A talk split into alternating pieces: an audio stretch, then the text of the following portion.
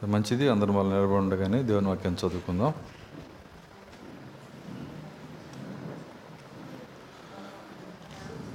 పరిశుద్ధ గంధంలో నుండి తెస్సలోనికి రాసిన మొదటి పత్రిక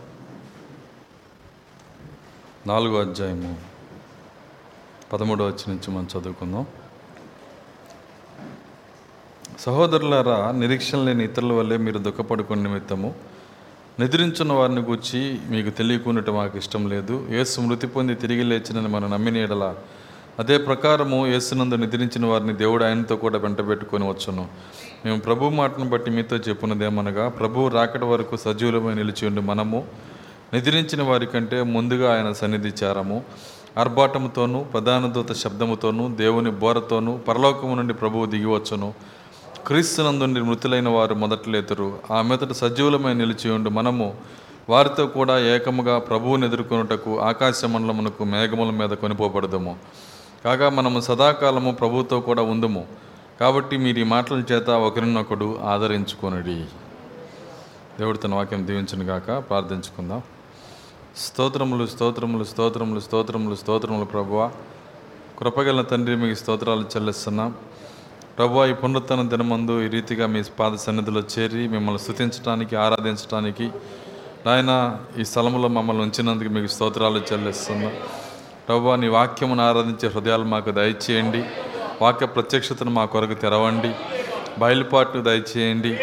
ఎందుకంటే విశ్వాస ప్రత్యక్షతకు కర్త నీవే కొనసాగించు దేవుడో నీవే ప్రభువా దేవా సహాయము దయచేయండి నాయన.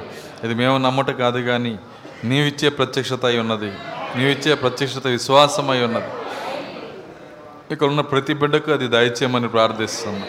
ఈ వర్తమానం వినిచిన ప్రతి బిడ్డకు ఆ కార్యం అనుగ్రహించండి. దేవా మా ఆలోచనలు మా తలంపులు స్వాధీనపరచుకునండి.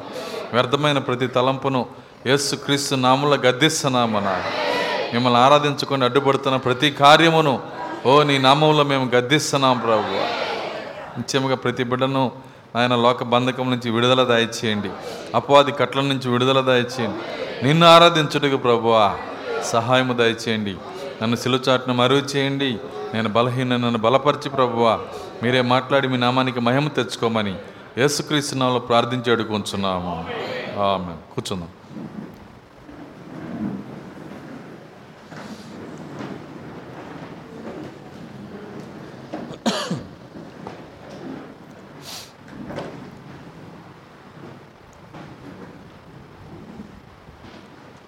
సో మంచిది. మరి సమయము మరి ఆది ఆదివారము ఒక గంట ముందుకు మార్చాము.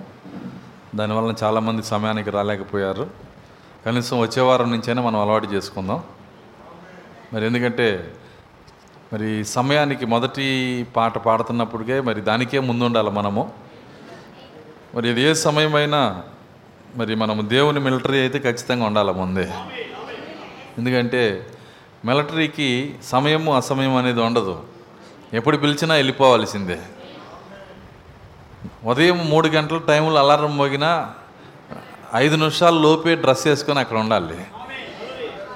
మరి దేవుడు మనకి అంత ఉదయం మూడింటికి లేపలేదుగా. ఎన్నింటికి లేపుతున్నాడు ఆయన. చూడండి ఎనిమిదిన్నరకి మనకి ఆరాధన. కాబట్టి దయచేసి మరి అందరూ కూడా మొదటి వారం కాబట్టి కొంత కన్ఫ్యూజ్ అయి ఉండొచ్చు. రెండో వారం నుంచి ఖచ్చితంగా సమయానికి మనం వచ్చేసేయాలి. మరి సమయానికి కనుక మనం వస్తే మరి మరికొద్దిగా మరి కొంత సమయం మనము కొంత వాక్యం ఎక్కువ వినటానికి మన సమయం ఉంటుంది వర్తమానము. మరి అంత లేట్ అయ్యే కొంది మరి వర్తమానం తగ్గించవలసి వస్తుంది. ఎందుకంటే అందరూ రావడానికి కొద్దిగా ఆలస్యం అవుతుంది కాబట్టి మళ్ళా వర్తమానం స్టార్ట్ చేయడానికి ఆలస్యం అవుతుంది. చాలా విషయాల్లో మళ్ళా మనము ఆలస్యం చేసి చివరికి ఆ ప్రభావము వర్తమానం పైన పడుతుంది కాబట్టి వర్తమానం కంటిన్యూ కరెక్ట్గా రావాలి అనుకుంటే మనందరము సమయానికి రావాలి. కాబట్టి మరి దయచేసి అందరూ కూడా మరి సమయానికి రండి. వచ్చే వారం నుంచి అయినా సరే సమయానికి రావడానికి మరి ప్రార్థించి సిద్ధపడి రావాల్సిందిగా కోరుతా ఉన్నా. సరే మంచిది. మరి కొద్ది నిమిషాలు మనకు ఆలోచన వాక్యం పైన ఉంచుదాం. గడిచిన వారము మరి కొన్ని కార్యాలు మనం చూసాము. ఎత్తబడుట మరి ఒక ప్రత్యక్షతని మనం చూసాం ఎత్తబడుట ఒక ప్రత్యక్షత. ఎవరికైతే మరి పైన ప్రాతినిధ్యం ఉంటుందో వారు మాత్రమే ఈ ఎత్తబాటులో ఉంటారని కూడా చూసాం అందరూ కాదు పైన ప్రాతినిధ్యం ఉన్నవాళ్ళు మాత్రమే ఈ ఎత్తబాటులో ఉంటారు. చూడండి ఈ కార్యాలు మరి వాస్తవంగా వీటిని అర్థం చేసుకోవాలంటే శరీర కార్యాలు తగ్గించి ఆత్మీయ కార్యాలు పెంచితేనే దీన్ని అర్థం చేసుకోగలుగుతాం. శరీర కార్యాలకు విలువ తగ్గించాలి. ఆత్మీయ కార్యాలకు విలువ పెంచాలి. ఎవరి జీవితంలో అయితే ఈ ఈ కార్యం ఉంటుందో ఈ విధమైన కార్యం ఉంటుందో వాళ్ళే ఎత్తబాటులో వస్తారు. ఇంకా ఏ ఏ ఏ యొక్క కొలత మీరు తీసుకోవద్దు. శరీర కార్యాలకి ఖచ్చితంగా నువ్వు విలువ తగ్గించాలి. చూడండి యేసుక్రీస్తు భూమి మీద ఉన్నప్పుడు అక్కడ జరిగిన కార్యం ఏంటంటే ఆయన ఒక చోట అద్దెకున్నాడు కాపురం ఉన్నాడు. జబులూను నఫ్తాలి ప్రాంతంలో కాపురం ఉన్నాడు. ఆయన ఇంటి పక్కన చాలామంది ఉన్నారు. కానీ వాళ్ళు ఎవరు కూడా యేసుక్రీస్తు యొక్క మరి ఆ యొక్క రక్షణను వాళ్ళు పొందుకోలేదు ఆ వాక్యం వినలేదు మరి ఆ కార్యాలు ఏవి కూడా వాళ్ళ యొక్క జీవితంలోకి తీసుకోలేదు. ఎందుకు తీసుకోలేదంటే వాళ్ళకున్నటువంటి శారీరక తొందరలు. వింటున్నారా? చూడండి యేసుక్రీస్తు అద్దెకున్న ఆ ఇంట్లోని ఇంకొక పోర్షన్లో ఒక ఆయన ఉన్నాడు. చిన్న చిన్న ఒక ఇమాజిన్గా చెప్తున్నాను నేను. ఆయన ఏం చేశాడంటే ఆయన దిగిన అదే రోజు ఆయన గురించిన కార్యాలు ప్రజలు మాట్లాడుతుంటే అది వినటానికి ఆయన తీరిక లేదు. ఎందుకంటే ఆయనకున్నటువంటి ఒత్తిడి ఆయనకున్నటువంటి మరి అవసరతలు లోక సంబంధమైన ఆలోచనలు వీటితో ఆయన కొట్టుకొని పోతున్నాడు. ఆయన ఎందుకు యేసుక్రీస్తు ఎదురు వస్తుంటే ఈయన ఎదురు వెళ్తున్నాడు అర్థమవుతుందా? యేసుక్రీస్తు నడుచుకుంటూ వస్తున్నాడు. సో నేనేమో ఈయనకి ఎదురు వెళ్తున్నాడు. ఎలి ఎదురెళ్ళి ఆయన తొలగేసి వెళ్ళిపోయాడు. అర్థమవుతుంది? ఆయన ఆయన్ని తప్పుకొని ఆయన్ని వెళ్ళిపోయాడు. అప్పటికి ఆయన యేసుక్రీస్తు ఏమైనా చూస్తాడేమో అని ఎదురుగా నడుచుకుంటూ వస్తున్నాడు. అర్థమవుతుందా? కానీ ఎదురుగా నడుచుకుంటూ వస్తే వాళ్ళు పక్కగా జరిగి ఏంది ఇట్ట నడుతున్నాడు నా దారిలో అని వెళ్ళిపోయాడు పక్కకి. ఎందుకంటే అక్కడ చీటిపాట అయిపోతుంది తొందర పాడాలి వెళ్ళి అక్కడ. అర్థమవుతుంది నేను చెబుతాను మీ భాషలోనే చెబుతున్నాను నేను. చాలా విషయాలు ఉన్నాయి వాళ్ళకి. నిత్య జీవాన్ని తొలగేసి వెళ్ళిపోయాడు. అర్థమవుతుందా? రేపు దేవుని ముందు నిలబడి మరి యేసుక్రీస్తు ముందు ఒకవేళ బహుశా యేసుక్రీస్తు ముందు నిలబడ్డప్పుడు ఆయన సింహాసనంలో ఆయన సృష్టికర్తగా కూర్చొని ఉన్నప్పుడు అయ్యా మిమ్మల్ని ఎక్కడో చూసినట్టుంది అంటున్నాడు. ఎక్కడ చూసినట్టుంది? కొద్దిగా మా గుర్తు చేస్తారా? మిమ్మల్ని ఎక్కడో చూశాను. ఎక్కడో చూసేది ఏంటి? ఇంటి పక్కన అద్దెకుంది నేనే అన్నాడు ఆయన. అర్థమవుతుందా? చూడండి ఆ గొప్ప వ్యక్తిని కనుగొనేలేని పరిస్థితులు ఎందుకు వస్తున్నాయి అంటే భూ సంబంధమైన పోరాటాలు భూ సంబంధమైన కార్యాలు. దానివల్ల ఏమవుతుందంటే ఈరోజు దేవుడు స్వయముగా దిగొచ్చి ఆయనే మనకి బోధిస్తూ ఉంటే దాన్ని వినే శక్తి మనకు లేకుండా పోతుంది. సరే దీన్ని ఒక ఒక కార్యం చెప్తాను నేను. జీవవృక్షం ఒక చోట ఉంది. ఆ జీవవృక్షముకు దూరంగా ఉన్న వాళ్ళ మీద మనం బాధపడాల్సిన అవసరంలా వాళ్ళు దాన్ని కనుక్కోవాలా? కానీ సమస్య ఎక్కడ ఉందంటే జీవవృక్షపు నీళ్ళలో ఉండి దాని ఫలములు తినవారు తిననివారు ఎవరు వాళ్ళు? జీవవృక్షపు నీళ్ళలో ఉన్నారు కానీ దాని పళ్ళు తినలేకపోతున్నారు. ఇప్పుడు ఎవరు దౌర్భాగ్యులు? కనుక్కొని వారా దాని కింద నీడగా ఉండి కను మరి దాని ఫలములు తిన్నవారా? మీరే చెప్పండి. ఆ జీవవృక్షపు నీడంటే ఏంటో కాదు సంగమే ఈరోజున్న ఈ సంఘమే జీవవృక్షపు నీడ. ఇక్కడ జీవవృక్ష ఫలాలు దేవుడు ఇస్తున్నాడు. కానీ నీడలో ఉన్నారు కానీ దాని ఫలాన్ని తినే శక్తి లేదు. కాబట్టి బయట ఎక్కడో ఉన్న డినామినేషన్ వాళ్ళు దౌర్భాగ్యులు అనుకోవడానికి లేదు. వాళ్ళకంటే ఇక్కడ కూర్చొని అర్థం చేసుకునే వాళ్ళు ఇంకా దౌర్భాగ్యులు. అర్థమవుతుంది పాప వాళ్ళు రాలా ఇక్కడికి. వస్తే తిని ఉండేవాళ్ళేమో. కాబట్టి మనం ఎందుకు దౌర్భాగ్యులుగా మారుతున్నామంటే మనము మనము డబ్బుకు సంబంధించిన కార్యాలకు విలువ ఇవ్వటం వలన బైబిల్ చెప్తుంది లవోదికీయ సంఘం ఎందుకు దౌర్భాగ్యపది? దాని ధనవృద్ధి చేసుకోవడానికి ప్రయత్నం చేస్తుంది అది. అర్థమవుతుందా?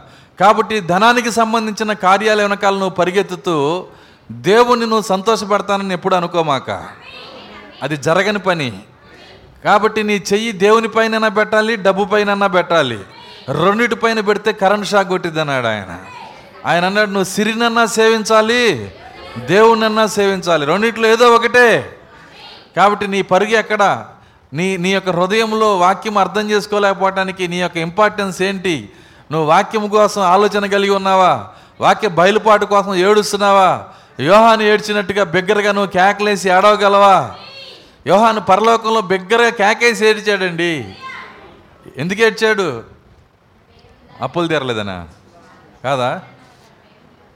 ఆయన కొడుకు పెళ్ళి అవ్వలేదనే దేనికోసం ఏడ్చాడండి? వాక్యము తెరవబడలేదని. వాక్యము కొరకు ఏడ్చే అంత శక్తి నీ లోపల ఉంటే నువ్వు వాక్య వధువే నువ్వు. కానీ సమస్య ఏంటంటే వాక్యము కోసము ప్రాముఖ్యత ఇచ్చే శక్తి మనలో ఉన్నట్లా కొట్టుకొని పోతున్నారు. రకరకాల కార్యాల్లో కొట్టుకొని పోతున్నారు. శారీరక కార్యాల్లో కొట్టుకొని పోతున్నారు. వింటున్నారా? దానికే ప్రవక్త అన్నాడు ఆదివారం రాకపోవటం పాపం అన్నాడు ఆయన. ఆదివారం చర్చికి రాకపోవటము పాపం. ఆదివారమే కాదు ఆదివారము బుధవారము శనివారము ఎప్పుడు కూడుకున్నా సరే దేవుణ్ణి మనం అమ్మడించేవారిగా ఉండాలి. దేవుణ్ణి అమ్మడించిన వారు అన్నీ విడిచిపెట్టి అమ్మడించిన వాళ్ళు ఉన్నారు. ఎవరు వాళ్ళు? శిష్యులు. చూడండి నన్ను నన్ను ఎంబడించండి అనగానే ఉద్యోగాన్ని ఎంబడి విడిచిపెట్టి అమ్మడించిన వాళ్ళు ఉన్నారు. కుటుంబాలను విడిచిపెట్టి అమ్మడించిన వాళ్ళు ఉన్నారు. సమస్తమును విడిచి అమ్మడించిన వాళ్ళు ఉన్నారు. ఇప్పుడు యేసుక్రీస్తు అంటున్నాడు సమస్త లోకానికి వెళ్ళి సమస్త ప్రజలను ఏం చేయమన్నాడు ఆయన? మిమ్మల్ని ఎలా శిష్యులను చేశానో అన్నిటినీ విడిచి నన్ను ఎంబడించే వారిగా చెయ్యండి ఉన్నారా శిష్యులు? శిష్యులు ఉన్నారా? యథార్థంగా నేను శిష్యుని అని చెప్పగలవా? అన్నిటినీ విడిచిపెట్టి నువ్వు ఆయన్ని అమ్మడించగలవా? అప్పుడే నువ్వు ఎత్తబాటులో వెళ్ళేది. ఎత్తబడే ప్రజల్ని చూస్తానికి మనం ఇక్కడికి రాలా? ఎత్తబాటులో వెళ్తానికి వచ్చాం మనం ఈరోజు. నువ్వు ఎట్ట ఎత్తబడతావు చూద్దాం అనుకుంటున్నాను. నేను ఎటు ఎత్తబడను? ఇలా కమిటీ అయిపోయిన వాళ్ళు చాలామంది ఉన్నారు. అర్థమవుతుంది? దయచేసి అలా ఉండమాకండి. చూడండి మనం మనము ఎత్తబడే ప్రజలను చూస్తానికి రాలేదు ఇక్కడికి. ఎత్తబడే ఎత్తబాటులో వెళ్ళటానికి వచ్చాము ఈరోజు. దేవుని స్తోత్రం. అలెలుయ్య కాబట్టి ఆయన ఒక వాక్యం వినేటప్పుడు శరీర కార్యాలన్నింటినీ తగ్గించేసేయాలి. ప్రతి ఆలోచన పక్కకి నెట్టేసేయాలి. ప్రభువా ఈ ఈ వాక్యం నాకు బయలుపరచండి. ఈ వాక్య ప్రత్యక్షత నాకు దయచేయండి అని మరి పౌరుషంతో దేవుని దగ్గర కూర్చొని నేర్చుకోవాలి. ఆయన ఆయన మాట్లాడుతున్నప్పుడు ఆయన వాక్యం మన దగ్గరికి వస్తున్నప్పుడు హృదయ అంతరంగ బోధకుడు ఉంటాడు. అర్థమవుతుందా? నేను చెప్పేది మీకు అర్థం కాకపోవచ్చు. కానీ లోపల ఉన్న బోధకుడు నీతో మాట్లాడితే నీ ముఖం ప్రకాశిస్తూ ఉంటుంది అక్కడ. అందుకే ప్రాక్త అన్నాడు అంతరంగ బోధకుడు నీ లోపల ఉండాలన్నాడు ఆయన. సంఘంలో సంఘంలో కనబడే బోధకుని నేను. కానీ అంతరంగ బోధకుడు నీ లోపల లేకపోతే నేను ఏం బోధించినా మీకు అర్థమే అది. దేవుని స్తోత్రం. అలెలుయ్య చూడండి గడిచిన వారము కొన్ని కార్యాలు మనం చూసాము ఈ యొక్క ఎత్తబడుట ఏ విధంగా జరుగుతుందో మరి ఎత్తబోటుకు ప్రధాన కారణం ఏంటో మనం చూసాం ఏంటి ప్రధాన కారణం అంటే నీ వాక్య శరీరమే. నీ ప్రాతినిధ్యమే. నీ ప్రాతినిధ్యము పరలోకంలో ఉంటేనే నువ్వు ఎత్తబాటులో వెళ్ళగలుగుతావు. కాబట్టి ఈ ప్రాతినిధ్యం గురించి మనం చూసినట్లయితే ఈ ప్రాతినిధ్యం అనేది మనకు మాత్రమే కాదు పాత నిబంధనలో ప్రాముఖ్యమైన ప్రవక్తలకు అందరికి ఇచ్చాడు ఆయన. ప్రాముఖ్యమైన భక్తులందరికీ ఈ ప్రాతినిధ్యం ఇచ్చాడు. దానికే దావీది ఏమంటాడంటే ఆయన ఒక మాట అంటాడు. ఏమంటాడంటే ఆయన నీ నామందు భయభక్తులు గలవారికి ఇచ్చిన స్వాస్థ్యము నాకు ఇచ్చావు ప్రభు అంటున్నాడు ఆయన. నీ నామందు భయభక్తులు గలవారికి ఇచ్చిన స్వాస్థ్యము నాకు ఇచ్చినందుకు నీకు స్తోత్రం అంటున్నాడు. ఇది వాస్తవంగా ఇది ఎవరిదంటే నీ నామందు భయభక్తులు గలవారిది. నీ నామం అంటే యేసుక్రీస్తు. అర్థమవుతుంది. నామము దేవుని నామం ఎవరంటే యేసుక్రీస్తు. ప్రభు యేసుక్రీస్తు ఎందు భయభక్తులు గలవారికి ఇచ్చే స్వాస్థ్యాన్ని పాత నిబంధనలో ఇస్తున్నాడు ఆయన. ఎందుకు ఇస్తున్నాడంటే ఈ స్వాస్థ్యం ఎలా ఉండబోతుందో దాని యొక్క మాదిరి వాళ్ళు. ఒక యోబు ఇక్కడ ఉంటాడు. వింటున్నారా? ఒక దానియలు ఇక్కడ ఉంటాడు. ఒక ఏషియా ఇక్కడ ఉంటాడు. ఒక మోషే ఇక్కడ ఉంటాడు. వీళ్ళందరూ కూడా ఆ పాత నిబంధన వాళ్ళందరూ కూడా ఈ రోజున్న మనకి మాదిరి వాళ్ళు. కాబట్టి ఈ యొక్క ఈ యొక్క కార్యములు పాత నిబంధనలు పెట్టిన అనేకమైన కార్యాలు మనకి మాదిరిగా దేవుడు రాయించి పెట్టాడు. దాని గురించిన ప్రత్యక్షత మనం పొందాలి. లోకంలో అందరికీ నోవాహ అంటే నోవాహే హానోక్ అంటే హానోకే. కానీ మన ప్రవక్త ఈ గడియ వర్తమానంలో నోవాహు ఎవరో మనకు బోధించాడు. హానుకి ఎవరో మనకు బోధించాడు. వింటున్నారా? నోవాహు నోవాహు కాదు హానోకు హానోకు కాదు. వాళ్ళ యొక్క స్థానాలు ఉన్నాయి. వాళ్ళ మాదిరిలు ఉన్నాయి. ఈరోజు ఎత్తబోట్లో దాన్ని మనం గమనించాలి. అవే కార్యాలు ఇప్పుడు జరుగుతూ వస్తున్నాయి. పాత నిబంధనలో ఏం జరిగిందో అదే కార్యాలను దేవుడు ఈరోజు చేస్తున్నాడు. ప్రాక్త అంటున్నాడు నోవాహు ఎవరో కాదు ఆయన ఏమన్నాడంటే నోవాహు బెన్యామీనికి మాదిరి అన్నాడు బెన్యామీన్. బైబిల్ చదవకుండా అసలు నేను చెప్పేది ఏంటో మీకు అర్థం కాదు. కాబట్టి బైబిల్ బైబిల్ ఖచ్చితంగా మీరు చదవాలి రోజు. బెన్యామీన్ ఎవరు? ఏసేపు తమ్ముడు. ఏసేపు తమ్ముడు. ఏసేపు ఎవరు? యేసుక్రీస్తు. సో ఇప్పుడు మళ్ళీ మాదిరికి వస్తున్నాను నేను. ఏసేపు ఎవరండి? యాకోబ్ కుమార్ కరెక్టే. యేసుక్రీస్తు మాదిరి ఏసేపు అవునా? చూడండి ఏసేపు ఏ విధంగా గుంటలో పడ్డాడో యేసుక్రీస్తు అదే విధంగా పాతాళంలో పడ్డాడు. ఏసేపు పాత గుంటలో నుంచి ఎక్కడికి వెళ్ళాడు? ఫర్రో యొక్క కుడిపార్శానికి వెళ్ళాడు. మన యేసుక్రీస్తు పాతాళం నుంచి ఎక్కడికి వెళ్ళాడు? దేవుని కుడిపార్శానికి వెళ్ళాడు. చూడండి ఏసేపు ఏసేపు అమ్మబడిన తర్వాత గుంటల్లో పడిన తరువాత ఐగిప్తీలకి ఇచ్చేయబడ్డాడు. ఎవరికి దొరికాడండి? ఐగిప్తీలకు ఐగిప్తులకి ఇవ్వబడ్డాడు. ఐగిప్తుల్లోకి ఐగిప్తులోకి వెళ్ళిపోయాడు. అన్య జనాంగంలోకి వెళ్ళిపోయాడు. యేసుక్రీస్తు పాతాల నుంచి బయటకు వచ్చినాక ఎక్కడికి వెళ్ళిపోయాడు? అంజుల్లోకి వచ్చేసాడు అర్థమవుతుందా? సరే వచ్చే వచ్చాడు. పెళ్ళి కూడా ఇక్కడే చేసుకున్నాడు. ఎవరు? ఏసే పెళ్ళి ఎక్కడ చేసుకున్నాడు? చూడండి ఇస్రాయిల్లో నుంచి ఒక అమ్మాయిని చేసుకోలేదు. ఎందుకంటే ఆయన ఏసుకు మాదిరి ఆయన. చూడండి ఆయన అన్యుల్లో నుంచి ఒక అమ్మాయిని చేసుకున్నాడు. అవునా? అన్య జనాంగంలో నుంచి. అర్థమవుతుందా? ఆసినత్త ఆసినత్తని చేసుకున్నాడు. చూడండి ఒక భయంకరమైన అన్య జనాంగం కూడా కాదు పూజారి కూతురంట. ఎవరన్నామా పూజారి కూతురు ఇంకెట్టుంటుందో మరి మరి ఆ పరిస్థితులు. అయితే ఆమెని నిజదేవుని వద్దకు నడిపించాడని నేను నమ్ముతున్నా ఏసేపు. ఎందుకంటే ఈ ఏసేపు ఇక్కడ నడిపిస్తున్నాడు కదా. దేవుని స్తోత్రం అలెలుయ్య కాబట్టి అన్య జనాంగంలో నుంచి ఆయన ఏ విధంగా ఒక ఒక స్త్రీని వివాహం చేసుకున్నాడో ఏసేపు. వింటున్నారా? అయితే ఆయన పెళ్ళి ఎప్పుడైందో తెలుసా? ఒక కార్యాన్ని చెప్తాను నేను. ఏసేపు పెళ్ళి అవటానికి ముందు ఆయన మర్మములు ఇప్పితేనే పెళ్ళయింది. అర్థం కాల? ఇప్పాడా లేదా? ఎవరికి అర్థం కాని మర్మాలను ఏసేపు ఇప్పాడు. అప్పుడు ఇదిగో నువ్వు పెళ్ళికి అర్హుడివి అమ్మాయిని చేసుకో అంటున్నాడు ఆయన. ఇప్పుడు మన ఏసేపు కూడా మన ప్రభు అయిన యేసుక్రీస్తు కూడా ఏడు ముద్రలనే మర్మాన్ని ఇప్పాడు. ఇప్పాడంటే ఇప్పుడు ఏం జరగబోతుంది? అరవై మూడు తర్వాత మన ఏసేపు పెళ్ళి జరుగుతుంది. పెళ్ళి జరుగుతుందని ఆనందపడ మాకు అసన్నత ఎవరు అనేది సమస్య ఈరోజు. అర్థమవుతుంది. అసన్నత ఎవరు? ఆ పెళ్ళిలో పెళ్ళి కుమార్తె ఎవరు? సో ఎప్పుడు ఆయన ఆ ఏసేపు పెళ్ళి అవుతుందో మన యేసుక్రీస్తు పెళ్ళి కూడా అదే టైంలో జరుగుతుంది. ఏసేపు సంపూర్ణంగా యేసుక్రీస్తుకి మాదిరై ఉన్నాడు. దేవుని స్తోత్రం. అలెలుయ్య కాబట్టి ఏసేపు యొక్క తమ్ముడు అర్థమవుతుందా? కడపటివాడు బెన్యామీన్. తమ్ముడు ఈయన అన్యులతో సంబంధం లేదు ఈ తమ్ముడికి. ఈయన ఇస్రాయేల్కి సంబంధించినోడు. అవునా? కాబట్టి ఈ బెన్యామీను వీళ్ళు ఎవరంటే ఈ బెన్యామీన్ ఈరోజు బెన్యామీన్ అంటే ఒక వ్యక్తి కాదు. ఈరోజు బెన్యామీన్ ఎవరంటే ఒక లక్ష నలభై నాలుగు వేల మంది. ఒక లక్ష యూదుడు వాళ్ళు ఇప్పుడు ఇస్రాయిల్లో ఉన్నారు. మీకు తెలుసా? ఒక లక్ష నలభై నాలుగు వేల మంది అంటే ఇజ్రాయిల్లో ఒక లక్ష నలభై నాలుగు వేల మంది ఉన్నారా పాస్టర్ గారు? దాని అర్థం అది కాదు. అక్కడ కోటి మంది ఇక్కడ కోటి కోటి మంది ఈదులు ఉండొచ్చు. కానీ అందులో దేవుడు ఎన్నుకుంది? ఒక లక్ష నలభై నాలుగు వేల మంది. అర్థమవుతుంది. దేవునికి ఎప్పుడు ఎన్నికే పనిచేస్తుంది ఆమె చెప్పగలరా? ఈ ఎత్తబడుటకు ఎన్నికే పని చేస్తున్నది? ఎత్తబడటానికి ఎన్నిక కేవలం ఎన్నిక. ఈ ఎత్తబోటకు క్రియలు కాదు.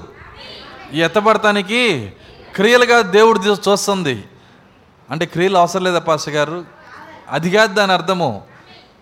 చూడండి క్రియలు అంటే మీరు అనుకునే క్రియలు నీతి క్రియలు మంచి క్రియలు. ఆ క్రియలు కాదు. మంచిగా ఉంటే బాగుంటుంది మంచి కాదు. దేవుడు దీన్ని చూస్తుంది ఏంటంటే ఎన్నిక క్రియలు. దేవుడు ఎవరినైతే ఎన్నుకున్నాడో వాళ్ళు చేసే క్రియలు. దీన్నే బైబిల్లో ఒక మాట రాస్తుంది. ఏంటంటే ఎఫ్ఎస్సీలకి రాసిన పత్రిక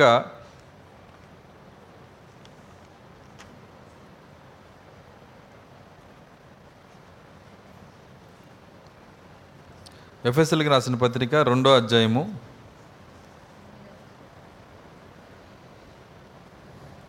రెండు ఏడు నుంచి చదువుదాం.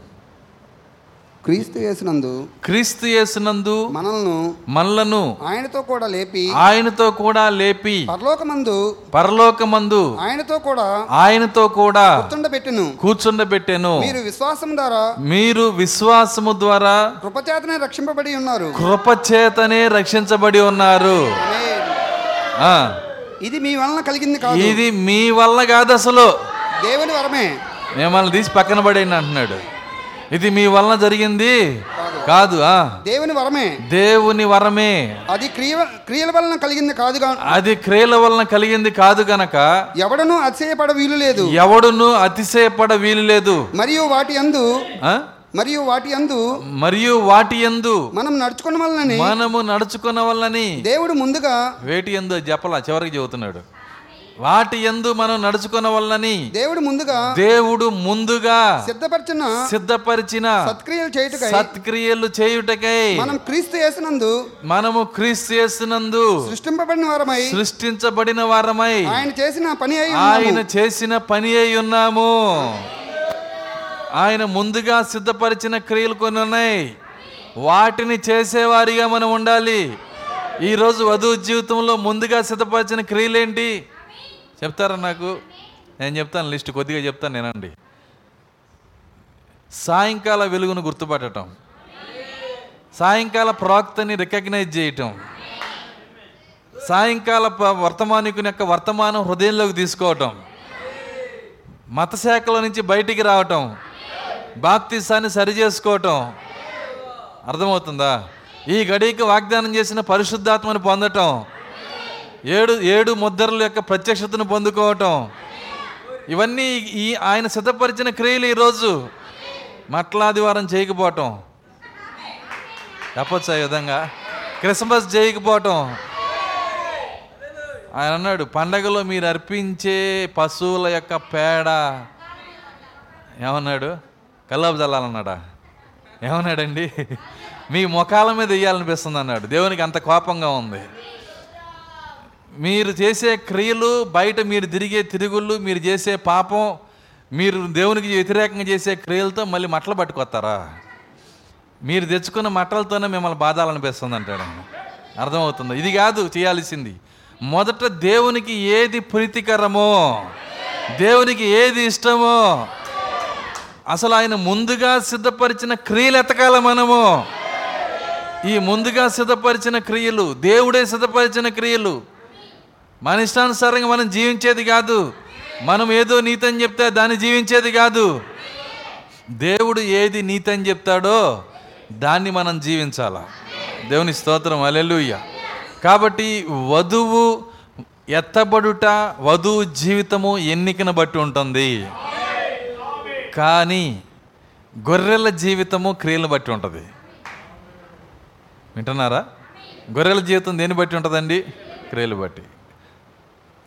చూడండి గొర్రెల జీవితము గొర్రెలు అంటే ఎవరు? మీకు తెలిసే ఉంటుంది మరి మళ్ళీ నేను చెప్పాలని అనుకోవట్లా. టైం చాలా ఇద్ది గొర్రెలు అంటే ఎవరంటే ఎత్తబడుట్లోకి రాకుండా వింటున్నారా? మొదటి పునరుత్నములోకి రాకుండా. మొదటి పునరుత్నం ఏంటి? అదే ఎత్తబడుట. మొదటి పునరుత్నం ఏందండి? అదే ఎత్తబడుట. సరే కొద్దిగా దాన్ని నేను క్లారిటీ చేస్తాను. యోహాన్ సువార్త ఐదో అధ్యాయము.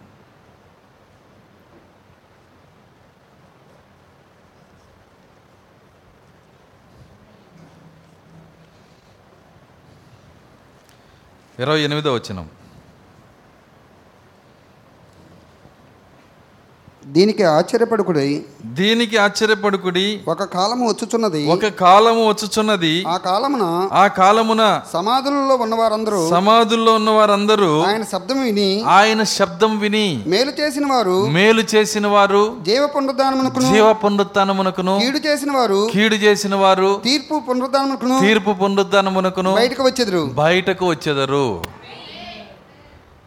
ఇందులో మేలు చేసిన వారు జీవ పునరుత్నానికి బయటకు వస్తారు. అలా మేలు చేసిన వారుగా ఉండి జీవ పునరుత్నంలో రావాలనుకున్న వాళ్ళు ఎంతమంది? ఎవరు లేరా? అర్థమవుతుందా? అదేంటి మేలు చేసేవారిగా ఉండరా మీరు? జీవ పునరుత్నంలో రారా? చూడండి ఇక్కడ మేలు చేసి జీవ పునరుత్నంలో వస్తున్నారంట. మిగిలిన వాళ్ళు కీడు చేసి తీర్పు పునరుత్నంలోకి వెళ్తున్నారంట. ఈ పునరుత్నం ఏంటి అని మనము పరిశీలన చేసుకోవాలి. మేలు చేసిన వారు ఉన్నారు ఇక్కడ కీడు చేసిన వారు ఉన్నారు. వింటున్నారా? మనం చదివిన మూలవాక్యంలో ఎవరు లెగుస్తారని రాసింది? మూలవాక్యం చదివామా? ఎక్కడ చదివాం? తెసలోనికి రాసిన పత్రిక. వింటున్నారా? తెసలోనికి రాసిన పత్రికలో ఏం చదివాము? మేలు కీడు చేసిన వారు లెగుస్తారని ఉందా అక్కడ? ఏమనుంది అక్కడ? మేలు చేసిన వారు అనుందా అది కూడా లేదు. కీడు చేసిన వాళ్ళని లేదు మేలు చేసిన వాళ్ళని లేదు. ఏమనుంది అక్కడ? క్రీస్తునందు నిద్రించిన వారు. అర్థమవుతుందా? మొదట లేతురు. క్రీస్తు ఏంటి? పిరమిడ్. పరిపూర్ణ మానవుని స్వరూపము. ఏడు ఏడు సంఘకాలాల్లో ఏడుగురు వర్తమానికులు వర్తమానం ద్వారా ఈ పిరమిడ్లోకి వెళ్ళి వింటున్నారా? ఎవరైతే ఇందులోకి వెళ్తారో వాళ్ళు మొదట లెగుస్తారు. అక్కడ మేలు చేసిన వాళ్ళు మొదట లెగుస్తారని లేదు. అర్థమవుతుందా? కీడు చేసిన వాళ్ళు అడ్రస్ ఉండరు ఆ పునరుత్నం వాళ్ళు. లెగవరు వాళ్ళు. కాబట్టి ఇది ఏ పునరుత్నానికి చెందిందంటే రెండవ పునరుత్నానికి మనం చదివిన యోహాన్ సువార్త ఐదో అధ్యాయము ఇరవై ఎనిమిదో వచనము ఏ పునరుత్నానికి చెందిందండి? రెండవ పునరుత్నం కొత్త వాళ్ళ కోసము అర్థం చేసుకోలేని వాళ్ళ కోసం దాన్ని వివరించి చెప్తున్నాను నేను? జాగ్రత్తగా గమనించండి. దీన్ని దీనికి ఆశ్చర్యపడకుడి. ఒక కాలం వచ్చుచున్నది. ఆ కాలము సమాధుల్లో ఉన్న వారందరూ ఆయన శబ్దం విని మేలు చేసిన వారు జీవ పునరుత్నమునకును కీడు చేసిన వారు తీర్పు పునరుత్నమునకును బయటికి వచ్చేదరు. దీనికి ఆశ్చర్యపడమాకండి ఈ మాట నేను చెబుతున్నానని. నా శబ్దం వింటేనే ప్రతి సమాధి బద్దలవుతుంది. నా స్వరం వింటేనే ప్రతి సమాధిలోంచి ప్రజలు బయటకు వస్తారు. ఒక్క సమాధి కూడా సమాధిగా ఉండదు. వాళ్ళని బయటికి తెచ్చేది నా స్వరమే. ఈ మాట నేను చెబుతున్నాను కాబట్టి ఆశ్చర్యపడమాకండి. ఈ వడ్రంగి కుమారుడు ఇంతగా ఇచ్చించుకుంటున్నాడని మీరు బాధపడమాకండి. మీరు బాధపడినా బాధపడకపోయినా ఇది సత్యమై ఉన్నది. దేవుని స్తోత్రం అలెలుయ ప్రజల దృష్టిలో ఆయన వడ్రంగి కుమారుడు. కానీ ఆయన ఎవరని చెబుతున్నాడు? నా స్వరం వింటే ప్రతి సమాధి బద్దలైపోయేది. నా స్వరం వింటే ప్రతి ఒక్కళ్ళు బయటకు వస్తారు. అందుకే ముందు జాగ్రత్త చెప్పాడు ఆశ్చర్యపడమాకండి. దేవుడు ప్రకాశం చెప్తాడు. అంటే ముందు జాగ్రత్త చెప్తాడు. మీ గుండెలు గట్టిగా పట్టుకోండి. దేవుని ఎందు విశ్వాసం ఉంచున్నారు. ఆ విశ్వాసం తీసుకొచ్చి నా మీద పెట్టండి. ఎందుకంటే నేను అదే దేవుడిని అయినాను గనక.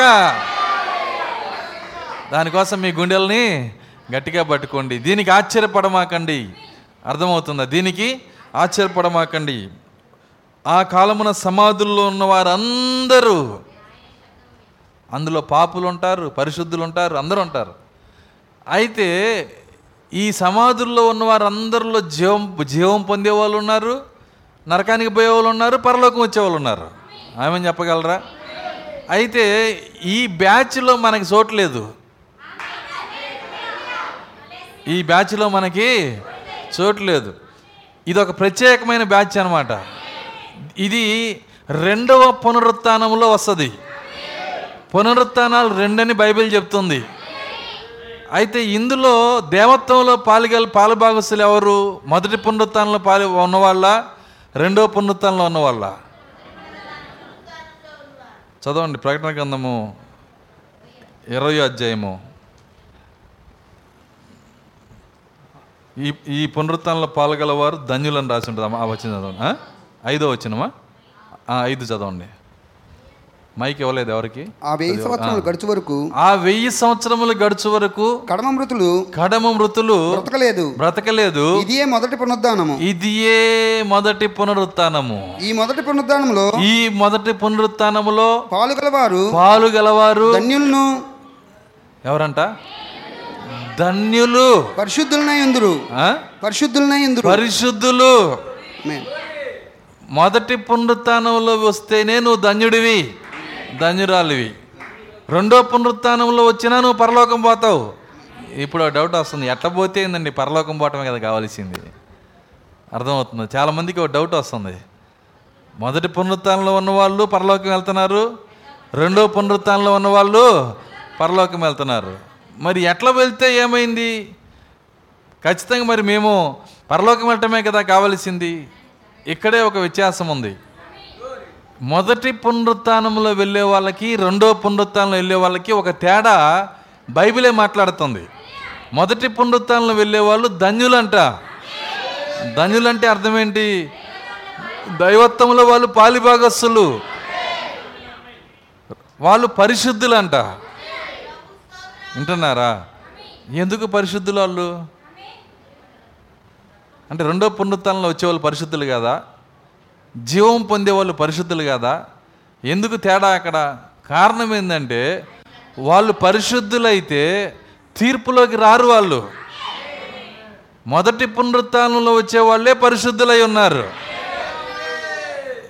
మనము తీర్పులోకి రాము. ఎలా పరిశుద్ధులమయ్యాము? యేసుక్రీస్తు రక్తము మన కొరకే చిందించబడింది గనక మనం పరిశుద్ధులమయ్యాము. మనము ఏదో స్పెషల్ సోప్తో తోముకున్నందుకు కాదు. అర్థమవుతుందా?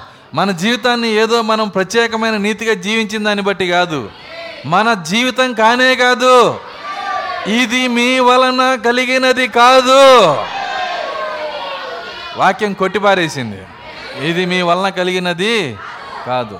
ఇది ఏసుక్రీస్తుకోవాలి ప్రవక్త కార్యం చెప్తున్నాడు దెయ్యానికి రెండు రెండు పుస్తకాలు ఇష్టం లేదంట.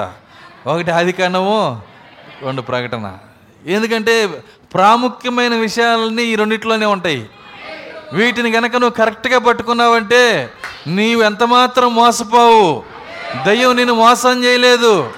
ఎందుకంటే సరైన ప్రత్యక్షత అంతా ఈ రెండులో ఈ రెండిట్లోనే ఉంది. చూడండి ఇక్కడ ఇద్దరిని చూపిస్తున్నాడు ఆయన. ఒకటి ఎవరు? నోవాహు రెండు హానోకు. ఈ యొక్క నోవాహు హానోకు గురించి ఆయన మాట్లాడేటప్పుడు ఆయన ఏమంటున్నాడంటే ఈ హానోకు ప్రవక్త అంటున్నాడు ఈ హానోకు వాక్య వధువుకి మాదిరి. ఈ హానోకు వాక్య వధువుకి మాదిరి. చూడండి అయితే నోవాహు బెన్యామీనికి మాదిరి. నోవాహు ఎవరికి మాదిరి అంట బెన్యామీనికి. ఈ రెండు ఏంటి? దే- ఏ విధంగా ఈ కార్యాలు మనతో మాట్లాడుతున్నాయి? హానోకిని మీరు చూడండి. హానోకు ఎత్తబడ్డాడని నమ్ముతున్నారా మీరు? హానోకు ఎత్తబడ్డాడా? హానోకు ఎత్తబడటానికి ముందు దేవునితో నడిచాడంట. మూడు వందల అరవై ఐదు సంవత్సరాలు దేవునితో నడుస్తూ ఉన్నాడు. చూడండి నేను దేవునితో నడిచాడు అనగానే మనం ఏమనుకుంటామంటే ఆయన పక్కన నడుచుకుంటూ పోతున్నాడు. మూడు వందల అరవై సంవత్సరాలు నడుస్తాడా? అది కాదు నడవటం అంటే. నడవటం అంటే అర్థమైందంటే దేవుని యొక్క ఆలోచనలన్నీ ఈయన తీసుకుంటున్నాడు. దేవుని హృదయంలో ఉన్న కార్యాలు అర్థమవుతుందా? మూడు వందల అరవై ఐదు సంవత్సరాలు వినేటప్పటికీ హానోకి ఎత్తబడే శక్తిని పొందుకున్నాడు. ఎంతమందికి అర్థమవుతుంది నేను చెప్తున్నాను మనం ఎన్నేళ్ళ నుంచి అంటున్నాం? ఇరవై ఐదు. నువ్వు కూడా మూడు వందల అరవై సంవత్సరాలు అంటే ఎట్టుండవు నువ్వు? ఫాస్ట్ గారు అంతకాలం నేను ఉన్నాను కదా అందుకే కుదించాడు ఆయన. అర్థమవుతుందా? ఇరవై సంవత్సరాల నుంచి నడిచే వాళ్ళు ఉన్నారు ఇరవై ఐదు సంవత్సరాల నుంచి యాభై సంవత్సరాల నుంచి నడిచే వాళ్ళు కూడా ఉన్నారు ఇక్కడ. అర్థమవుతుందా? ఈ వర్తమానంలో యాభై సంవత్సరాల నుంచి ఆయనతో నడిచే వాళ్ళు ఉన్నారు.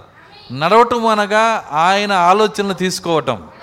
ఆయనతో సహవాసం చేయటం. నేను అప్పుడప్పుడు వాకింగ్కి వెళ్ళేటప్పుడు కొంతమంది నడుచుకుంటా వస్తుంటారు వాకింగ్ చేసుకుంటా. వచ్చేవాడు ఎవడు కామ కాముగా రాడు. నడుస్తున్నారంటే అర్థమైందంటే ఒక వ్యక్తి ఉద్దేశాలు ఇంకో వ్యక్తికి ఖచ్చితంగా చెబుతారు.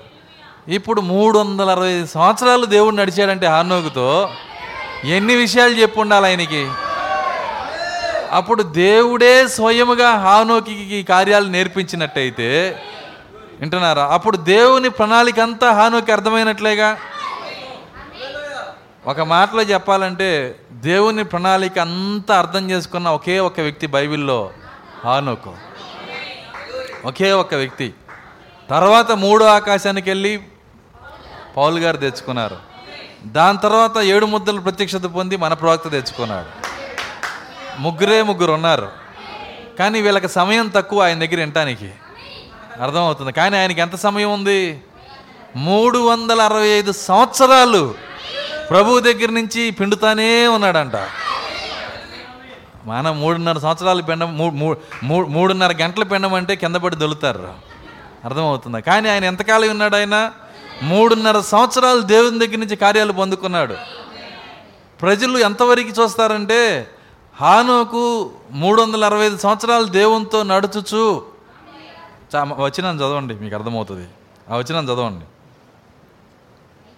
నేను ఎత్తబోటు సంబంధించిన కార్యాలే చెప్తున్నా ఈరోజు. ఐదు? ఐదు ఐదా? ఐదు ఇరవై ఒకటి. చదవండి. హానోకు హానోకు అరవై ఐదేండ్లు బ్రతికి అరవది ఐదేండ్లు బ్రతికి మెతుషేలను కన్నెను. మెతుశలను కనెను హానోకు హానోకు మెతుషేలను కనిన తర్వాత మెతుశలను కనిన తర్వాత మూడు వందల ఏండ్లు దేవునితో నడుచుచు కుమారులను కుమార్తెలను కనెను దేవునితో నడుచుచు కుమారులను కుమార్తెలను కన్ను చూడండి ఉన్న ఉన్నదున్నట్టు చూసి ఉన్నదున్నట్టు చూసే వాళ్ళకి నడుస్తా ఎట్టకన్నాడా అనిపిస్తుంది. అర్థమవుతుందా? నడుస్తే ఎట్టగంటాడండి చూడండి ఆయన ఆయన చెప్పిన కార్యం ఏంటి అనేది మనం దాని వెనకాల ఉన్న కార్యాలు చూడాలి. దేవునితో నడుచుచు అన్నాడు. ఆయన దేవునితో నడుస్తూ దేవుని కార్యాలు పొందుకుంటున్నాడు. ఆ సైలెంట్లో దేవుడు ఏం మాట్లాడుతున్నాడంటే మూడు వందల అరవై ఐదు సంవత్సరాల పాటు దేవుని దగ్గర నుంచి దేవుని విషయాలు పోగు చేసుకుంటా ఉన్నాడు. ఇది పోగు చేసుకొని ఆయన చేసిన పని ఏంటో తెలుసా?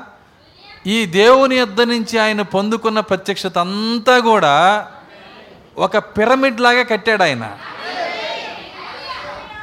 ఎవరు చెప్పని విషయాలు ఇవన్నీ? అర్థమవుతుందా? ప్రపంచంలో ఎవరు చెప్పని విషయాలు ఈ వర్తమానంలో మాత్రమే దొరుకుతాయి. ఈ హానోకి ఏం చేశాడంటే మీకు మీకు మీకు డౌట్ ఉంటే గూగుల్ అనేది మీ దగ్గర ఉంటుంది. హానోక్ పిరమిడ్ అని టైప్ చేయండి. గీజా పిరమిడ్ వచ్చేది. ఇదేంటి? హానోకి గీజా పిరమిడ్కి సంబంధం ఉందా? చూడండి ప్రాక్త చెప్పవసరలా ఇప్పుడు గూగుల్ చెబుతుంది. అర్థమవుతుందా? మీరు కనుక గూగుల్లో టైప్ చేస్తే హానోక్ పిరమిడ్ అని ఏమొస్తుంది? గిజా పిరమిడ్ వచ్చింది. అంటే ఇప్పుడు ఈ గిజా పిరమిడ్ని కట్టింది ఎవరు? హానోక్ కట్టాడు. చూడండి ఈ గిజా పిరమిడ్ని నిర్మించింది హానోకు. ఈ హానోకు ఆయన ఆయన ఈ పిరమిడ్ని కట్టినప్పుడు ఎన్ని రాళ్ళు వాడాడో తెలుసా? దాదాపుగా ఇరవై మూడు లక్షల రాళ్ళు వాడాడంట. ఏంది ఇటుకి రాళ్ళు కాదు. ఇటుకి రాళ్ళు కాదు ఆయన వాడింది. ఒక్కొక్క రాయి వచ్చి దాదాపు కొన్ని టన్నులు ఒక యాభై టన్నులు ఉండొచ్చేమని అనుకోవటం. యాభై టన్నులు కూడిన పెద్ద పెద్ద రాళ్ళు వాడాడు ఆయన. నేను చెప్పాను పోయినసారి ఒక టన్ను కంటే ఎక్కువ గనక ఒక రెండు మూడు టన్నులు గనక అప్పి ఆటోలో వేస్తే టైర్లు పేలిపోతాయి. ఎందుకంటే మొయ్యలేదు అప్పి ఆటో లాగలేదు. ఒక లారీ మీద వేయాల్సిన టన్నుల కన్నా ఎక్కువ వేస్తే ఆ లారీ కూడా ఎక్కువ లాగలేదు. యాభై టన్నులు లాగే బండి ఏమి లేదండి ఇక్కడ. అర్థమవుతుందా? అంత పెద్ద వెహికల్ ఏం లేదు. మరి అప్పుడు మరి ఏ లారీలో లాగుంటారు వాళ్ళు? కొద్దిగా కంపెనీ పేరు చెబుతారు నాకు? హానోకు ఏ లారీ వాడాడు? చూడండి సైంటిస్టులు అంటున్నారు హానోకు సారీ ఆ పిరమిడ్ కట్టినప్పుడు లక్ష మంది కూలీలు పనిచేశారంట. హానోకి లక్ష మంది కూలీలు ఎక్కడ దొరికారు? హానోక్ నెంబర్ ఎంత? అసలు ఆదాం దగ్గర నుంచి ఏడోవాడు మరి ఎక్కడి నుంచి తెచ్చాడు ఈ లక్ష మంది కూలీల్ని? పోనీ ఇంత కష్టపడి దాన్ని కట్టాల్సిన అవసరం ఏంటి? ఎన్ని భూకంపాలు వచ్చినాయి? ఎన్ని తుఫాన్లు వచ్చినాయి? అన్నిటికన్నా పెద్ద తుఫాన్ ఒకటి వచ్చింది. వింటున్నారా? నోవాహు జలప్రలయం. అది కూడా పిరమిడ్ని కదిలించలేకపోయింది. అది సజీవ సాక్ష్యంగా ఇప్పుడు మనతో మాట్లాడుతుంది. ఆ పిరమిడ్ని గనక నువ్వు గమనిస్తే ఎత్తబడిన హానుకు కట్టిన పిరమిడ్. అర్థమవుతుంది మీ ఏకాగ్రత దాని మీద నిలపడానికి నేను దాని గురించే మాట్లాడుతున్నా. ఎత్తబోట ఎత్తబడి ఎత్తబడిన హానుకు కట్టిన పిరమిడ్ని నువ్వు ధ్యానిస్తే అది ఏంటో కాదు ఎత్తబోటును గురించిన వర్తమానం అది. ఎత్తబోటును గురించిన వర్తమానం అందులో ఉంది గనకే. హానోకు ఈ రోజున మనకి లెటర్ వేశాడు. అర్థమవుతుందా? ఈ ఆరు వేల సంవత్సరాల తర్వాత వచ్చే వాక్య వధువుకి హానోకు ఒక మెసేజ్ పెట్టాడు. దాన్ని చదివే వాళ్ళు ఎత్తబడే వాళ్ళు మాత్రమే చదువుతారు. అందరు దాన్ని చదవలేరు. మధ్యలో సైంటిస్టులు చదివారు. పరోలు చదివారు. రాజులు చదివారు అరబ్బులు చదివారు ఎంతమంది చదివిన తలగిరుకుని బయటకు వచ్చారు. కానీ దాన్ని చదివే నిజమైన వాళ్ళు ఎవరంటే ఎవరి కొరకు దాన్ని వేశారో హానోకి ఎవరి కొరకు దాన్ని కట్టాడో వాళ్ళే దాన్ని చదవగలుగుతారు. దేవుని స్తోత్రం అలెలుయ్య అందరూ దాన్ని చదవలేరండి. కాబట్టే ఇప్పుడు అనేక మంది ఈ పిరమిడ్లో నుంచి ప్రత్యక్షతలు తెచ్చుకున్నారు. తెలుసా మీకు? ఈ పిరమిడ్లో కూర్చుంటే రోగాలు పోతున్నాయి. ఎవరు కనుక్కున్నారు ఇది? ఎవరు కనుక్కున్నారండి? మధ్యలో కొంతమంది రీసెర్చ్ చేసిన వాళ్ళు ఇప్పుడు ఇళ్ళ మీద పిరమిడ్ ఎంత చూస్తున్నారు మీరు ఎప్పుడన్నా? ఇల్లు కట్టుకున్న వాళ్ళు పైన పిరమిడ్ కట్టుకుంటున్నారు. పిరమిడ్లో ధ్యానిస్తారంట. అసలు ధ్యా పిరమిడ్ ధ్యాన పిరమిడ్లో ధ్యానించే ప్రజలు ఎడగూర్చున్నారు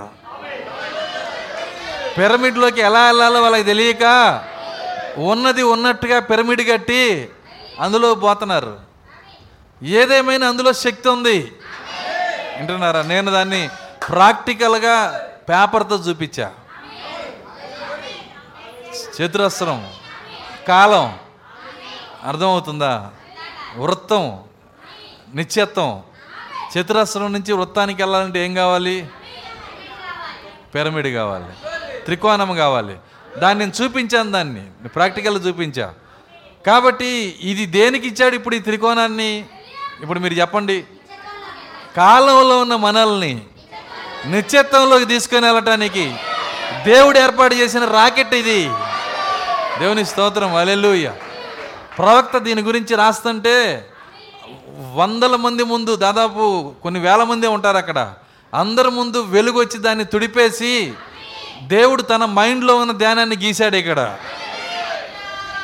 ప్రవక్త దాన్ని చెప్తున్నాడు కొన్ని కొన్ని వేల మంది ముందు అది చెరిపేసింది. ఆ వెలుగు చెరిపేసింది. ఇది గీసింది ఎవరో కాదు. దేవుడే స్వయముగా అందరూ చూస్తున్నంగా దీన్ని గీశాడని చెబుతున్నాడు ఆయన. చదవండి ఆ మాటని. ఏ వెలుగైతే హానోకుతో నడుస్తూ పిరమిడ్ని నేర్పించిందో ఆ వెలుగే మన కోసం ఇక్కడ గీసింది దీన్ని.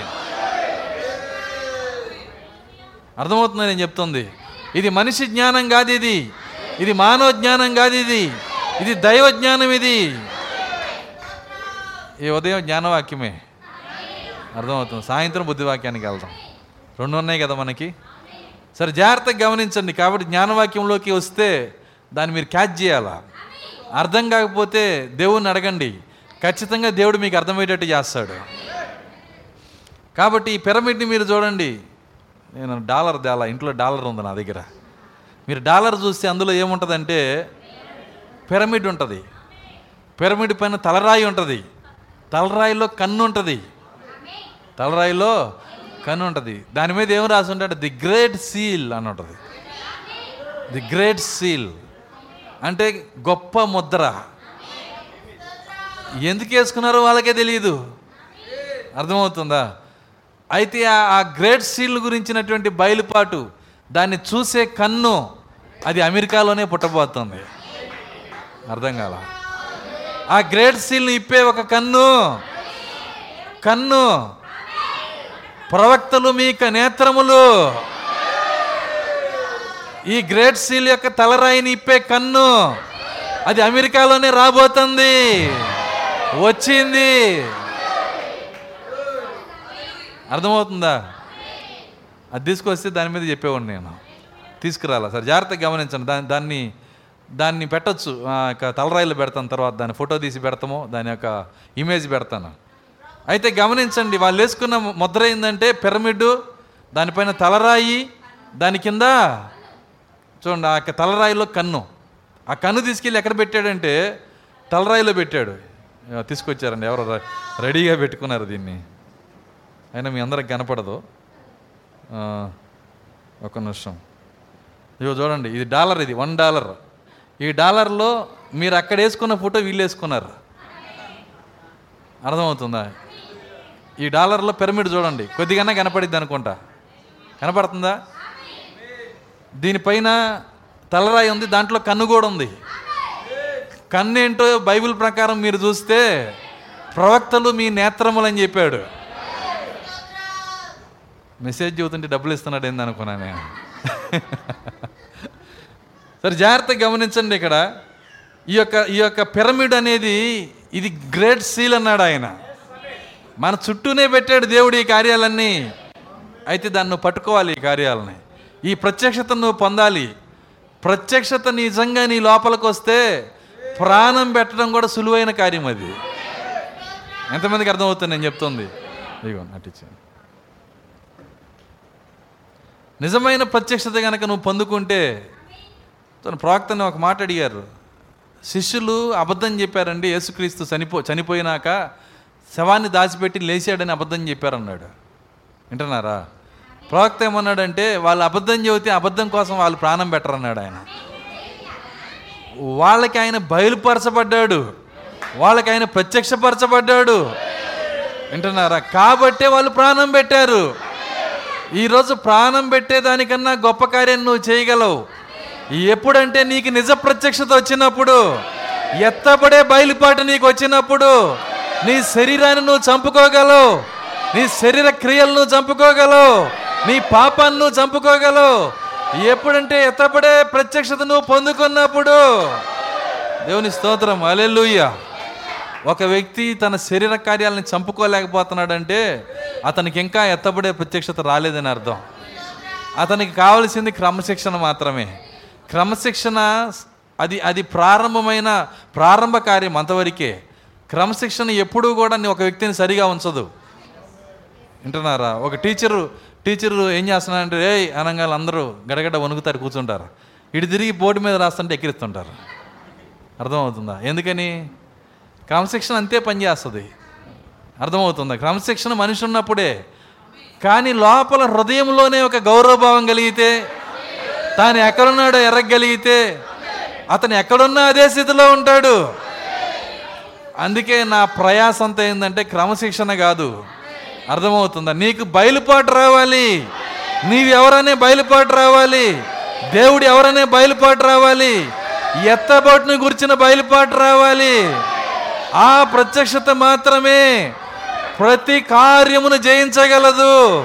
లోకమును జయించిన విజయము మీ విశ్వాసమే అన్నాడు ఆయన. దేవుని స్తోత్రం. అలెలుయ్య చూడండి ఈ యొక్క అమెరికాలో గడ్డం చేసుకునే బ్లేడ్లు పిరమిడ్లో పెట్టి అమ్ముతారు. మీరు పరిశీలన చూడండి. గడ్డం చేసుకునే బ్లేడ్లు ఏం చేస్తారంటే పిరమిడ్లో పెట్టమంటే అర్థమైందంటే పిరమిడ్ ఆకారంలో ఒక బాక్స్ అట్టతో చేస్తారు. చేసి ఈ ఈ రేజర్ని అందులో పెడతారు. అప్పుడు ఏమైందంటే దానికి పొదును ఎక్కువ అయిద్దంట వాళ్ళ విశ్వాసం వాళ్ళు వాళ్ళు నమ్మకుండా చేయరు కదా. నేను ఎట్లో కొట్టి చూడండి అవన్నీ కనపడతాయి. అర్థమవుతుందా? ఈ రేజర్కి పొదును ఎక్కువ అవుతుంది పిరమిడ్లోకి వెళ్తే. ఏదో ఒక శక్తి ఉందని వాళ్ళకి అర్థమైంది. ఈ పిరమిడ్లో ఏదో ఒక శక్తి ఉంది. ఆ శక్తిని ఎలా పొందాలో తెలియక యాజ్ టీజ్గా దానికోసము ప్రయాసపడుతున్నారు. పిరమిడ్ కడుతున్నారు అందులోకి వెళ్ళి కూర్చుంటున్నారు ధ్యానిస్తున్నారు. పిరమిడ్ ధ్యాన కేంద్రాలు పెడుతున్నారు. మీరు ఒంగోలు వెళ్ళేటప్పుడు ఒంగోలు దగ్గర ఒక పిరమిడ్ కేంద్రం ఉంది. చాలా పెద్దది. పొలాల్లో కట్టారు. కొండలాగా కనపడుతూ ఉంటుంది. అర్థమవుతుంది? ఎందుకు కట్టారు? ఏముంది ఈ పిరమిడ్లో? ఎక్కడో ఐగుప్తులో కట్టిన పిరమిడ్ వీళ్ళు ఎందుకు కట్టుకుంటున్నారు? అసలు ఇవన్నీ కాదు మనం చూడాల్సింది. కట్టినోడి దగ్గరికి పోవాలి. వీళ్ళు కట్టిన పిరమిడ్ల చుట్టూ తిరిగితే మన పిచ్చి పట్టిద్ది. వీళ్ళందరూ చెప్పే బోధలు ఉంటే మన పిచ్చి పట్టిద్ది. గ్రంథకర్త దగ్గరికి వెళ్ళాలి. గ్రంథకర్త ఏం చెబుతున్నాడు ఆయన దగ్గరికి పోవాలి. వీళ్ళందరూ కట్టిన పిరమిడ్లుగా చూడాల్సింది. అసలు పిరమిడ్ని కట్టింది ఎవరు? అనాది పిరమిడ్ కట్టింది ఎవరండి? హానోకు. ఎవరు కట్టారండి పిరమిడ్? హానోకు. గీజా పిరమిడ్ కట్టింది ఎవరంటే హానోకు. కాబట్టి ఈ హానోకి దగ్గరికి మనం వెళ్ళాలి. దేవుడు ఈ పిరమిడ్ గురించి అనేకమైన కార్యాలు పెట్టాడు. దాని యొక్క ఆయన కట్టినటువంటి పిరమిడ్ ఒరిజినల్ కాదు. మళ్ళీ కార్యం చెప్తాను నేను. దేవుడు కట్టిన పిరమిడ్ హానోకి హానోక్ కట్టిన పిరమిడ్ ఒరిజినల్ కాదు. దాంట్లో కింగ్స్ ఛాంబర్ ఉంది క్వీన్ ఛాంబర్ ఉంది. అర్థమవుతుందా? రాజును పరిచయం చేసేవానికి ఏడు మెట్ల కింద ఏడు మెట్ల దగ్గర ఒక వ్యక్తికి స్థానం ఉంది. రాజు దగ్గరికి ఏడు మెట్లు పెట్టాడు. ఇవన్నీ మీరు దాన్ని ధ్యానించవచ్చు. రా అందులో ఏముందో చూడొచ్చు పిరమిడ్లో. అప్పుడు ఆ పిరమిడ్ దేన్నో చూపిస్తుంది. నేను దాంట్లో పెట్టాను ఆ యొక్క దాని తలరాయిలో పెట్టాను ఒక వీడియో. ఏమనుందంటే మీరు చూసి చూసిన వాళ్ళు చేస్తాను ఒకసారి చూసారు నిజంగా అది? తలరాయిలో నేను పిరమిడ్ కోసం పెట్టాను. పిరమిడ్లోకి మిషన్ పంపించారు. ఆ సందుల్లో నుంచి పంపిస్తే అక్కడ కొంత రాత రాసి ఉందంట. దాని ఫోటో కూడా వేసి వీడియో చూపించారు. ఆ రాత ఏంటో దాని గురించి చదివితే అక్కడ ఏముందంటే పిరమిడ్ ఎట్టగట్టారో అని ఎతుకుతా వీళ్ళు బొర్రల బదలు కొట్టుకుంటా దాని గురించి క్లూ ఏమో అని ఆనందపడ్డారు. కాకపోతే అక్కడ ఏమని రాసిందంటే పిరమిడ్ ఎందుకు కట్ట ఎట్లా కట్టారో చెప్పలేదు కానీ ఎందుకు కట్టారో చెప్పారు అక్కడ. ఎందుకు కట్టారంట దాని అర్థం వాళ్ళు చెబుతున్నారు. మనిషిని దేవుణ్ణి చేయటానికి. మనిషిని దేవుని చేయటానికి. దీన్ని పేతురు ఎప్పుడో చెప్పాడు కదా చెప్పాడా చెప్పలేదా? పేతురు చెప్పలేదా? చూడండి పేతురు చెప్పిన పిరమిడ్ ఇదే. మీరు దేవ స్వభావం మందు పాలిభాగస్సులగినట్లు విశ్వాసమందు సద్గుణము సద్గుణమందు జ్ఞానము జ్ఞానమునందు ఆశా నిగ్రహము ఆశా నిగ్రహమందు సహనము సహనమందు దైవభక్తి దైవభక్తి అందు సహోదర ప్రేమ సహోదర ప్రేమ తర్వాత తలరాయి ప్రేమ. ఇక్కడ ఒక ఇక్కడ ఒక మెలిక ఉంది. ఏంటో తెలుసా మెలిక? ఎవరికి సహోదర ప్రేమ రాదో వాళ్ళకి తలరాయి ప్రేమ రాదు. తలరాయి బయలుపాటే రాదు. విమోచనే లేదు వాళ్ళకి. నీకు తలరాయి విమోచన కావాలంటే దాని ముందు స్టెప్ ఏందండి? సహోదర ప్రేమ. సహోదర ప్రేమ. అర్థమవుతుందా? సహోదర ప్రేమ అంటే అర్థం ఏంటంటే నాకు నువ్వు చికెన్ కూర పెడితే నీకు మటన్ కూర పెడతాను అది కాదు సహోదర ప్రేమ. నీకేదో పెట్టిన వాళ్ళకి చేసేది కాదు. చూడండి ప్రతి ఒక్కరిని ఒకే చూపుతో నువ్వు ప్రేమించాల? అలా ప్రేమించే మనసు ఉంటే నీకు మీ హృదయంలో దేవుడు ముద్రలు ఇప్పుతాడు అందుకే మెలికి ఎక్కడ పెట్టాడో చూడండి సహోదర ప్రేమ ఉంటేనే. ఆ ప్రేమ అని తలరాయి అంటే అర్థమైందంటే ఏడు ముద్రల ప్రత్యక్షత. కాబట్టి మనము సహోదర ప్రేమని ఎతకాలి ఎక్కడ ఎతకాలి అందరిలో ఎతకాలి అర్థమవుతుంది? అందరిలో కాదు ఎతకాల్సింది ముందు నీలో ఎతకాలి సహోదర ప్రేమ అందరిలో కనపడదు. ప్రాక్త అందుకే ఒక మాట చెప్పాడు. యేసుక్రీస్తు అంటా యూదుల దగ్గరకు వచ్చి ఏమంటున్నాడంటే ఏయ్ నేను మీకు రక్షకుడిగా వచ్చాను నన్ను జాగ్రత్తగా చూసుకున్నాను లేదంట నేను మీకు రక్షకుడిగా వచ్చాను నన్ను జాగ్రత్తగా చూసుకోవాలి. నేను ఎవరో తెలుసా? మీ రక్షకుణ్ణి. నా కాళ్ళొత్తు. జాగ్రత్తగా చూసుకో. అంటే చెప్పలేదు ఆయన. అర్థమవుతుందా? ఎందుకని? చూడండి అది నిజమైన సహోదర ప్రేమ అంటే. వాళ్ళు ఎట్లున్నా సరే తండ్రి వీరు ఏమి చేస్తున్నారు వీరు ఎరగరు అని చెబుతున్నాడు ఆయన. అది వాళ్ళకి నిజమైన సహోదరుడు ప్రభు అయిన యేసుక్రీస్ మనకి సహోదరుడు కాదండి ఆయన. వాళ్ళకి సహోదరుడు. శరీరంలో. ఆత్మలో నిజమైన మనకి సహోదరుడు ఆయనే. అర్థమవుతుందా? ఈ సహోదరత్వం అర్థం అవ్వాలని చాలా చెప్పాలి ఎన్ని? ఎందుకంటే ఆయన జ్యేష్ఠుల సంఘంకి వచ్చాం మనం. మన సహోదరుడు ఆయనే. ఆయనతో పాటు పుట్టాం మనం. చూడండి ఇక్కడ ఈ- ఈ యొక్క ఆ పిరమిడ్లో ఏమని రాశారంటే దేవ స్వభావం మందు మనం పాలిభాగస్థలం అవటానికి ఈ పిరమిడ్ కట్టబడింది. అప్పుడు రాసిన రాత ఇంకా దాన్ని చదవటానికి కావాల్సిన టెక్నాలజీ ఇప్పుడు ఇచ్చేసాడు దేవుడు. ఇప్పుడన్నా కదిలి దేవ స్వభావంలోకి వెళ్ళటానికి ఈ పిరమిడ్ ఎట్టా ఉపయోగపడిద్దని ఆలోచన చేసే వాళ్ళే లేరు. కనీసం వర్తమానంలోకి వచ్చిన వాళ్ళు కూడా ఆలోచన చేయట్లేదు. ఎందుకంటే వాళ్ళకి వాళ్ళకి వాళ్ళకి వాళ్ళకి చేయటానికి చాలా పనులు ఉన్నాయి. వాళ్ళు మోయటానికి చాలా బాధ్యతలు ఉన్నాయి. వింటున్నారా? దానికి ప్రాక్త ఒక మాట బైబిల్ ఒక మాట చెప్తుంది. ఒకడంట కళ్ళు అన్ని రకాల మూడు వందల అరవై రకాల భోజనాలు చేసి పైకి లేచి నవ్వులుతున్నాడంట. అర్థమవుతుందా? పై పైకి లేచి నవ్వులితే ఏముంటాయి? మొక్కలు ఉంటాయి? మొక్క చిన్న చిన్న మొక్కలు ఏమైనా ఉంటాయా నోట్లో? ఏముండవు మీ జీవితం కూడా అట్లాగే అయిపోయింది. దేవుని కనుక నువ్వు పట్టించుకోకపోతే. ఈ వర్తమానానికి నువ్వు ప్రాముఖ్యత ఇవ్వకపోతే నీ కలలో లేచి పై పైకి మ- కలలో అన్ని దీన్ని పైకి లేచినోడి పరిస్థితి ఎట్లా ఉంటుందో? నీ జీవితం కూడా అంతే.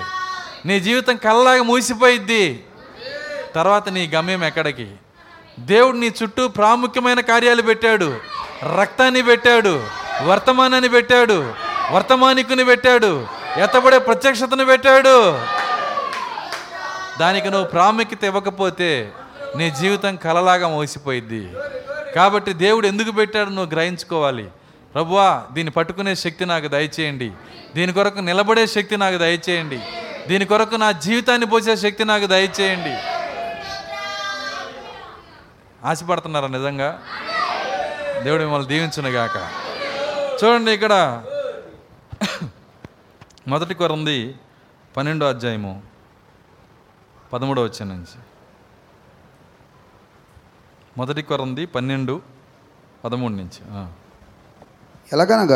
ఎలాగనగా ఆ, స్వతంత్రులమైనను యు- యూదులమైనను యూదులమైనను గ్రీసు దేశస్థులమైనను గ్రీసు దేశస్థులమైనను దాసులమైనను దాసులమైనను స్వతంత్రులమైనను మనమందరం ఒక్క శరీరంలోనికి మనమందరము ఒక్క శరీరంలోనికి ఒక్క ఆత్మయందే ఒక్క ఆత్మయందే బాప్తిసం పొందితిమి. బాప్తిస్మము పొందితిమి. ఒక్క శరీరమందు ఒక్క ఆత్మ ద్వారా ఒక్క శరీరంలోకి వెళ్ళామంట. ఒక ఆత్మ ద్వారా ఒకే ఒక పరిశుద్ధాత్మ ద్వారా ఒకే ఒక శరీరంలోకి వెళ్ళాము. పౌలు ఆ శరీరంలో ఉన్నాడు మార్టిన్ లోదర్ ఆ శరీరంలో ఉన్నాడు జాన్ వెస్లీ ఆ శరీరంలో ఉన్నాడు. ఎక్కడో చెప్తారా ఆ శరీరం? ఇటు తిరగాల్సిందే మీరు. పిరమిడ్ వైపు తిరగాల్సిందే. అందరూ పరిశుద్ధాత్మ ద్వారా ఒకే శరీరంలోనికి ప్రయాణం చేసిన శరీరం ఇదే ఈరోజు. ఒకే శరీరము. ప్రభువుకున్న ఒకే ఒక శరీరము. నిజమైన ఆత్మీయ శరీరము. ప్రభు శరీరం ఏంటి? ఇప్పుడు ఒక మ్యాక్స్ చేపిస్తాం మీ చేత ప్రభు శరీరం ఏంటి? వాక్య శరీరమేనా? వాక్య శరీరం ఏంటి? థియోఫనియేనా? ప్రభు శరీరం ఇదే అని చెబుతున్నామా? అప్పుడు ఇదేంటది? అర్థమవుతుందా? ఈ పిరమిడ్కి ఉన్న ఆత్మీయ అర్థం ఏంటంటే ఇదే థియోఫనీ. థియోఫనీ ఉంటేనే నీలో పిరమిడ్ ఉంటుంది. థియోఫనీ పిరమిడ్ వేరు వేరు కాదు. ఈ పిరమిడ్ జ్ఞానం నీ లోపలికి రావాలంటే అర్థమవుతుందా? థియో ఈ యొక్క థియోఫనీ నీలో ఉంటేనే ఈ పిరమిడ్ జ్ఞానం మీకు అర్థమైద్ది. లేకపోతే ఈ యాకోపాస్ గారు ఏం చెబుతాడో మాకు అర్థమే కావట్లేదండి. తలకాయ తింటున్నాడు ఈయన ఇల్లు కాడి నుంచి. అర్థమవుతుందా? ఏదో చెప్పాలనుకుంటాడు మాకేమో ఏమీ అర్థం కావట్లేదు. ఎందుకు అర్థం కాదు? నీ లోపల వాక్య శరీరం ఉంటేనే ఈ కార్యాలు నీకు అర్థమయ్యేది. ఇది ఒకటే శరీరము. ఇది ఆయన శరీరము. ఆయన శరీరము వాక్య శరీరము. వాక్య శరీరము తియోపని ఆ తియోపని ఈ శరీరమే. సరే మీరే చేశారు ఈ లెక్కనే. అర్థమవుతుందా? కాబట్టి ఇక్కడ మనం చూసినప్పుడు ఈ యొక్క ఈ యొక్క ఒకటే శరీరం గురించి ఆయన మాట్లాడుతున్నాడు. ఈ ఒక్క శరీరంలోకి మీరు వెళ్ళాలంటే దేని ద్వారా వెళ్తారో తెలుసా? ఒకే ఆత్మ ద్వారా. సంఘకాలాలు వేరైనా పనిచేసింది ఒకే ఆత్మ. తిరిగి లేచిన యేసుక్రీస్తు పరిశుద్ధాత్మగా ఎక్కడ సంచారం చేస్తున్నాడు? ప్రకటన గ్రంథం ఏం చెప్తుంది? ఏడు దీపస్తంభముల మధ్య ఏడు సంఘకాలముల మధ్య సంచరించువాడు చెప్పు సంగతులేమనగా? దేవుని స్తోత్రం అలెలుయ కాబట్టే ఒకే ఆత్మ ఎఫ్ఎస్సి నుంచి లవోదికే వరకు సంచారం చేస్తున్నాడు. సంచారం చేస్తున్నాడంటే చేతులు ఇలా కట్టుకొని నడుచుకుంటూ పోతున్నాడా? ఏం చేస్తున్నాడు ఆయన? వర్తమానం ఇస్తున్నాడు. ఒక్కొక్క సంఘకాలంలో ఒక్కొక్క దూత ద్వారా ఒక ఏర్పరచబడిన వ్యక్తి ద్వారా వర్తమానాన్ని సంఘం కోసం ఇస్తున్నాడు ఆయన. దేవుని స్తోత్రం అలెలుయ్య వాళ్ళే ఏడు నక్షత్రాలు. ఏడు నక్షత్రాలు కుడి చేత పట్టుకున్నాడు. అర్థమవుతుందా? ఆ ఏడు నక్షత్రాలు ఆయన చేతిలో ఉన్నాయి. కుడి చేతిలో ఉన్నాయి. ఆయన ఇటు తిరిగితే ఇటు వస్తాయి ఇటు తిరిగితే ఇటు పోతాయి. ఎందుకంటే ఆయన చేతిలో ఉన్నాయి. ఆ ఏడు నక్షత్రాల నోట్లో పరిశుద్ధాత్మ తన వాక్యాన్ని పెట్టాడు. ప్రజలు ఏమనుకుంటారంటే మార్టిన్ లోదర్ ఇట్ట చెప్పాడు? జాన్వెస్లీ ఇట్లా చెప్పాడు? ప్ర విలియం బ్రహ్మం ఇట్ట చెప్పాడు? అని ప్రజలు అనుకుంటారు. వాళ్ళు చెప్పింది కాదండి అది. ఒకే ఆత్మ. ఈ ఏడుగురిని వాడుకొని ఆయన వాక్యాన్ని ఇచ్చాడు వాళ్ళ నోట్లోకి. కాబట్టి ఈరోజు ఈ వర్తమానము విలియం బ్రహ్మాన్ చెప్పింది కానే కాదండి. ఆ ఒకే ఆత్మ మనకి ఇచ్చిన కార్యం ఇది. ఎవరైతే ఆ గడికి ఆయన ఆత్మ ద్వారా దూత ద్వారా చెప్పిన వర్తమానాన్ని అంగీకరిస్తారో వాళ్ళు ఈ పిరమిడ్లోకి వెళ్ళిపోతారు. ఈ ఒకే శరీరంలోకి వెళ్ళిపోతారు. దేవుని స్తోత్రం అలెలుయ్య కాబట్టి ఈ పిరమిడ్ గురించి బైబిల్ చాలా కార్యాలు మాట్లాడుతుంది. బహుశా ఈరోజు పిరమిడ్ మీద ముగిస్తానేమో. జాగ్రత్త గమనించండి. ఎందుకంటే పిరమిడ్ చాలా ప్రాముఖ్యమైన కార్యము. ఈ వర్తమానానికి పిరమిడ్కి సంబంధం ఉంది. ఈ వర్తమానములో ఈ పిరమిడ్ ఎత్తబడే బయలుపాటు ఉంది ఈ పిరమిడ్ నువ్వు అర్థం చేసుకుంటే ఇప్పుడు నాకు ఒక కాన్ఫిడెన్స్ వచ్చింది. నేను బయట లేను నేను ఒకే శరీరంలోకి వచ్చాను.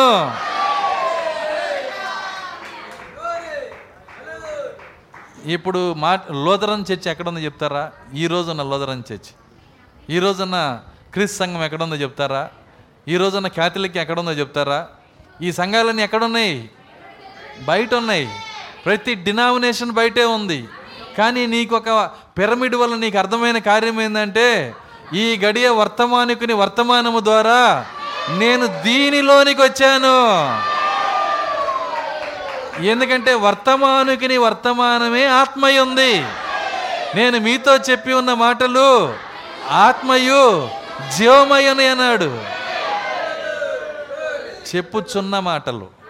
చెప్పి ఉన్నా కాదు. చెప్పుచు చెప్పుచున్న మాటలు. ఆయన ఆయన అందుకే అన్నాడు ఏడు దీపస్తంభముల మధ్య సంచరించువాడు చెప్పు సంగతులు ఏమనగా? ఇప్పుడు అనగా దగ్గర మనకు కూడా వస్తుంది వర్తమానము. ఈరోజు మనతో కూడా మాట్లాడుతున్నాడు ఆయన. ఇప్పుడు దైవ నిశ్చేత ఎంతమందికి వచ్చింది? నేను ఆయన ఒకే శరీరంలో ఉన్నాను. నేను ఆయన ఒకే శరీరంలో ఉన్నాను. ఎంత గొప్ప నిశ్చేత అది. నీకు నిజంగా ఈ నిశ్చేత దేవుడు బయలుపరిస్తే చిన్న చిన్న కార్యాలను ఈజీగా చేస్తావు. చిన్న చిన్న పాపాలని సులువుగా చిక్కులు పెట్టే ప్రతి పాపాన్ని ఈజీగా చేస్తావు. దానికి కావలసింది ఏంటంటే ఈ బయలుపాటు నీకు రావాలి.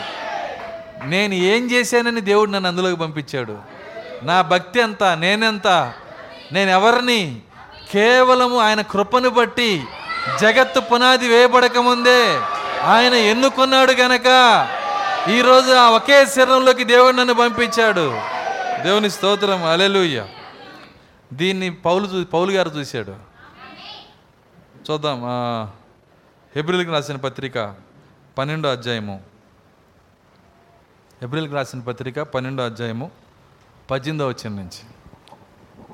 స్పృశించి సృజించి తెలుసుకొనదగినట్టు తెలుసుకొనదగినట్టు మండుచున్నట్టు కొండకును మండుచున్న కొండకును అగ్నికిని అగ్నికిని కారు మేకమునకును కారు మేఘమునకును గాఢాంధకారమునకును గాఢాంధకారమునకును తుపానుకును తుఫానుకును బోరధ్వనికిని బోరధ్వనికిని మాటల ధ్వనికిని మాటల ధ్వనికిని మీరు వచ్చి ఉండలేదు మీరు వచ్చి ఉండలేదు ఒక జంతువైనను ఆ, కొండను తాకిన ఎడల రాళ్ళతో కొట్టబడవలనని ఆ, ఆజ్ఞాపించిన మాటకు.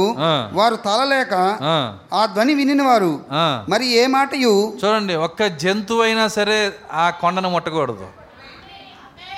వర్తమాన భాష. ఆది కాండంలో ఉన్న ఒక్క జంతువు అయినా అసలు ఆ కొండను తాకటానికే లేదు. తాగితే చచ్చిపోయిద్ది అంట అది. అర్థమవుతుందా నేను చెప్తుంది? నేను వివరించట్లేదు మీకే వదిలిపెడుతున్నా దాన్ని. చూడండి ఒక జంతువు అయినా సరే దాన్ని తాగితే చచ్చిపోయిద్ది. మనం అందులోకి వెళ్ళకపోతే చచ్చిపోతాము. చూడండి దేవుడు మనం మనల్ని అందులోకి వెళ్ళటానికే నియమించాడు. ఒక్క జంతువు అయినా దాన్ని తాగితే చచ్చిపోతుందంట. తర్వాత చదువుదామా? ఆ ధ్వని వినిన వారు ఆ ధ్వని వినిన వారు మరి ఏ మాటయు? కొద్దిగా నేను రెఫరెన్స్లు ఎక్కువ చదివిస్తాను కాసేపు చదవనా? తమతో చెప్పవలదని ఆ. మరియు ఆ దర్శనమెంతో భయంకరంగా ఉన్నందున మరియు ఆ దర్శనం ఎంతో భయంకరంగా ఉన్నందున మోషే మోషే నేను మిక్కిలి భయపడి నేను మిక్కిలి భయపడి వణుకుచున్నానను వణుకుచున్నాను నేను ఇప్పుడైతే ఇప్పుడైతే సియోను కొండకును సియోనను కొండకును జీవము గల దేవుని పట్టణమునకు జీవము గల దేవుని పట్టణమునకును అనగా పరలోకపు ఎరుశలమునకును అనగా సియోనను కొండ అనంగానే మీరు ఎరుసలేం కొండకి వెళ్ళిపోతారేమో టికెట్ తీసుకోనని అర్థమవుతుంది. ఆయన ఏం చెప్పాడు? ఎవరిస్తున్నాడు అక్కడ?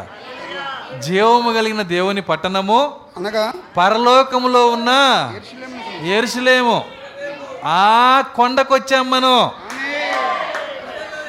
కొండ ఈజ్ ఈక్వల్ పిరమిడ్ కొండ ఏందండి?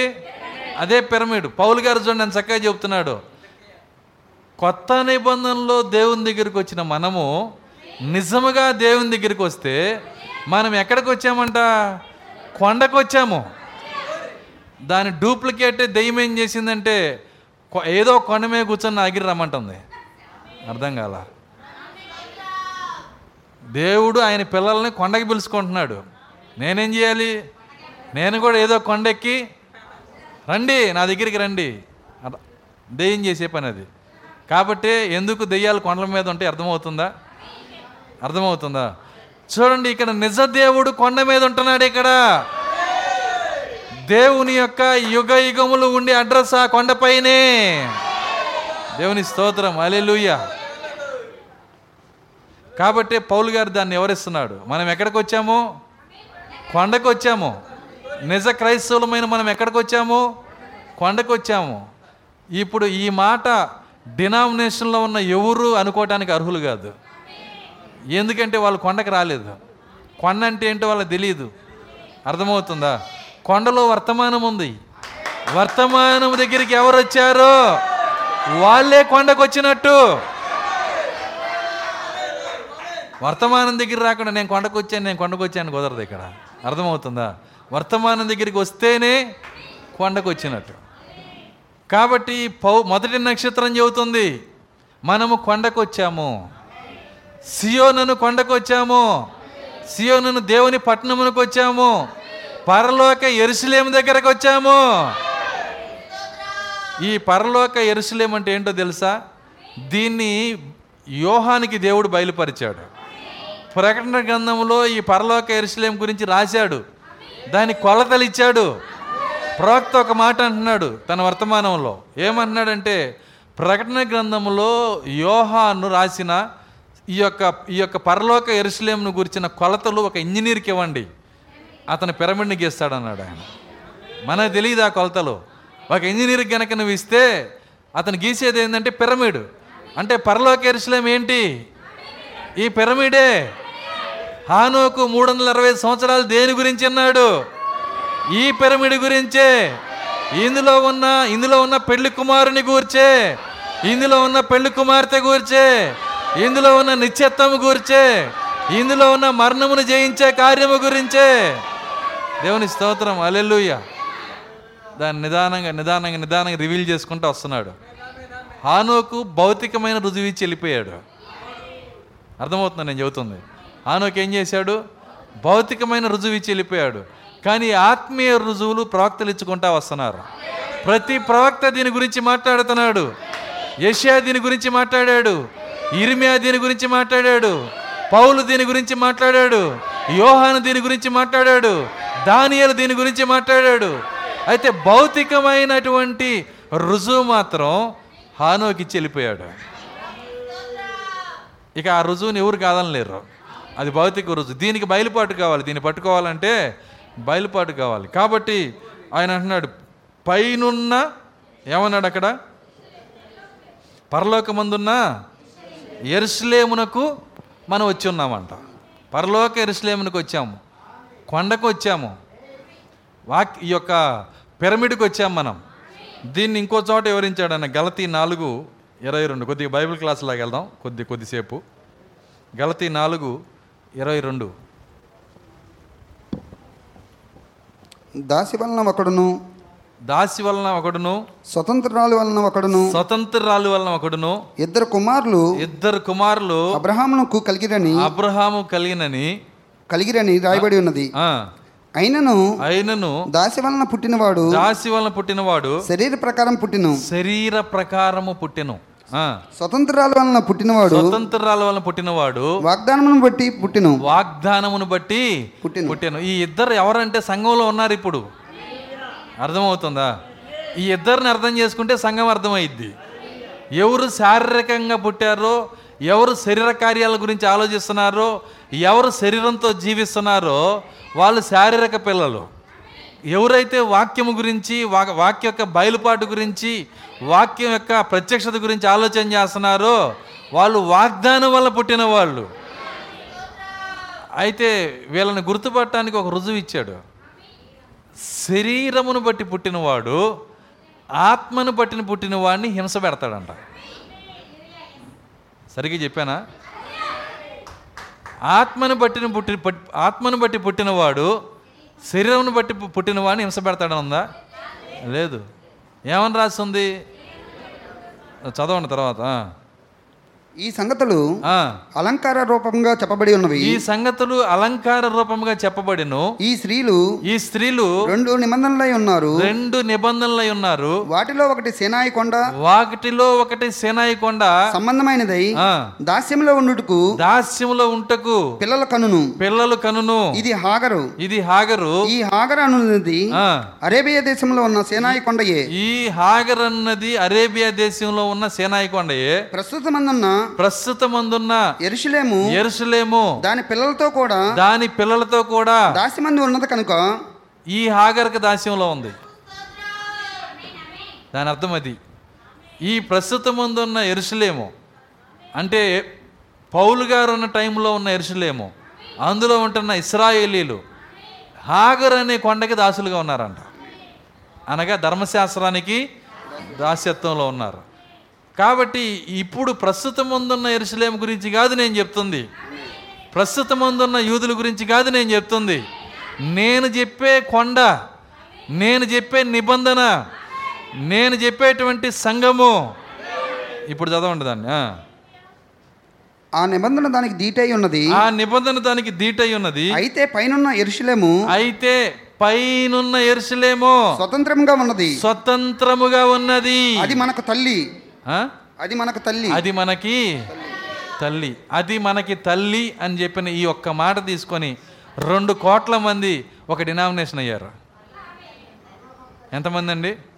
రెండు కోట్ల మంది. దానికి వాళ్ళు ఏం చెబుతారంటే పరలోకపు తల్లి. చూసావు ఇక్కడ తల్లి ఉంది? తండ్రినే ఆరాధిస్తావా? తల్లిని ఆరాధించవా?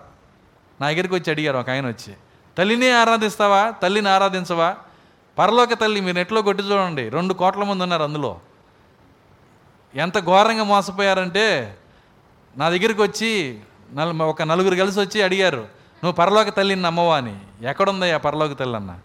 ఇదిగో ఇరుషు ఇక్కడ ఉంది కదా గలతీలో చూడు చదవండి అని చదివిచ్చాడు. ఆహా, ఆ తల్లి ఎవరో మాకు తెలుసు కానీ ఇంతకీ నీవు తల్లి ఎవరో నా- నాకు చెప్పన్న నా తల్లి అయింది అన్నాడు. జాంగిల్ జా నీ తల్లి కాదా? అన్నాడు. అవును ఆమె పరలోక తల్లి అన్నాడు. అప్పుడు అర్థమైంది. ఆహా ఈ దయ్యం చెప్పడానికే నా దగ్గరికి వచ్చావా నువ్వు? మీరు కొట్టి చూడండి నెట్లో. జాంగిల్ జాన్ ఆమె అంట ఈ పరలోక తల్లి అంట. ఈ గలతీలో ఉన్న పైన ఉన్న తల్లి అన్నాడే. ఆమె. అంగీకరిస్తారు మీరు? పక్షి చూస్తుండగా వలయటి అర్థం దేవుడు మా కను చూపించాడు. అర్థమవుతుందా? ఈమె పరలోకపు తల్లి పైనున్న తల్లి ఆమె మనకి తల్లి అని చెప్పిన ఒక్క మాట తీసుకొని పడిపోయారు. వెనకాలదంతా పోయింది. అర్థమవుతుంది? ఏదో ఒక మొక్క తీసుకుంటే ఈ విధంగా పడిపోతారు. తర్వాత ఏమన్నాడు చూడండి అక్కడ? ఇందుకు కనని గొడ్రాల ఇందుకు కనని గొడ్రాల సంతోషించుము. సంతోషించుము. రసవేదన పడని దాన? ప్రసవేదన పడినదానా బిగ్గరగా కేకలు వేయము. ఆ, ఎలా అనగా ఆ, పెనిమిటి గల దాని పిల్లల కంటే పెనిమిటి లేని దాని పిల్లలు. ఎక్కువ మంది ఉన్నారు అని రాయబడి ఉన్నది. చాలు చాలు. చూడండి ఇక్కడ పైనున్న ఎరుసలేం అంటున్నాడు. పైనున్న పట్టణము. ఆ పట్టణమే దిగి కిందకు వస్తుంది. చూడండి ఆ పట్టణం యొక్క ఫోటో అది. యోహాను చూసిన పైనున్న ఎరుసలేం యొక్క ఫోటో అది. ఈ ఫోటో దిగి వచ్చేటప్పుడు యోహానికి ఏం చెప్పబడిందో తెలుసా? ఇదిగో గొర్రెపిల్ల భార్యని నీకు చూపిస్తాను రా అన్నాడు ఆయన. గొర్రెపిల్ల భార్యని చూపిస్తాను రా అన్నాడు. అని చెప్పి ఈ పట్టణాన్ని దించుతున్నాడు ఆయన. అప్పుడు ఈ పట్టణం ఎవరు? గొర్రెపిల్ల భార్య. ఈ ఫోటో గొర్రెపిల్ల భార్య అయిద్దా పోనీ పిరమిడ్ గొర్రెపిల్ల భార్య అయిద్దా యేసుక్రీస్తు పిర పిరమిడ్తో జీవితాంతం గడుపుతాడా? రాళ్ళతో గడుపుతాడా? అది కాదు దాని అర్థము. అర్థమవుతుందా? ఈ ఫోటోలో ఉన్న ప్రజలు. ఇండియా ఎవరు? నాకు తెలుసండి నేను మ్యాప్ తీసుకొచ్చి ఇక్కడ పెట్టినా నేను దాన్ని ఇండియా అన్నాను చూడండి సామెత ఒక ఒక మాట ఉంది. దేశం అంటే మట్టి కాదు మనుషులే. పిరమిడ్ అంటే రాళ్ళు రప్పలు కాదు మనుషులే. ఎవరా పిల్లలు? ఎవరా మనుషులు? ఒకే ఆత్మ ద్వారా ఎవరైతే ఇందులోకి వెళ్తారో వాళ్ళే ఆ పిరమిడ్ అయి ఉన్నారు. వాళ్ళే పైన ఎరుసలేం అయి ఉన్నారు. వాళ్ళే గొర్రెపిల్ల భార్య అయి ఉన్నారు. పరలోకి పట్టణం అయి ఉన్నారు. దేవుని స్తోత్రం. అలెలుయ్య ఈ పదాలన్నీ మనం ఎరిగి ఉండాలి. కాబట్టి పౌలు గారు ఇవి ఎరుగున్నాడు కాబట్టి గెలతీలో మాట్లాడుతున్నాడు. హిబ్రి హిబ్రిలో మాట్లాడుతున్నాడు. చూడండి ఆయన పాత నిబంధనలో మోసే మాట్లాడుతున్నాడు. నిర్గమకాండం పదిహేను పదిహేను నుంచి. నిర్గమకాండము పదిహేను పదిహేను నుంచి.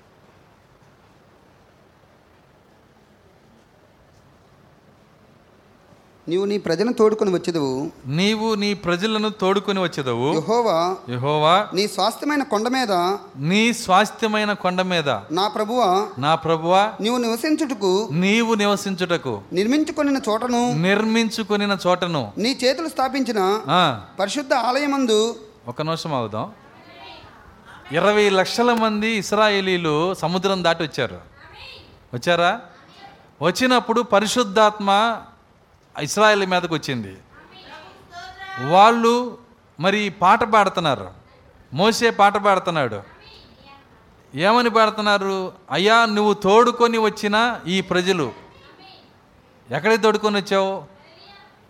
ఒక కొండ దగ్గరికి తోడుకొని వచ్చావు. అర్థమవుతుందా?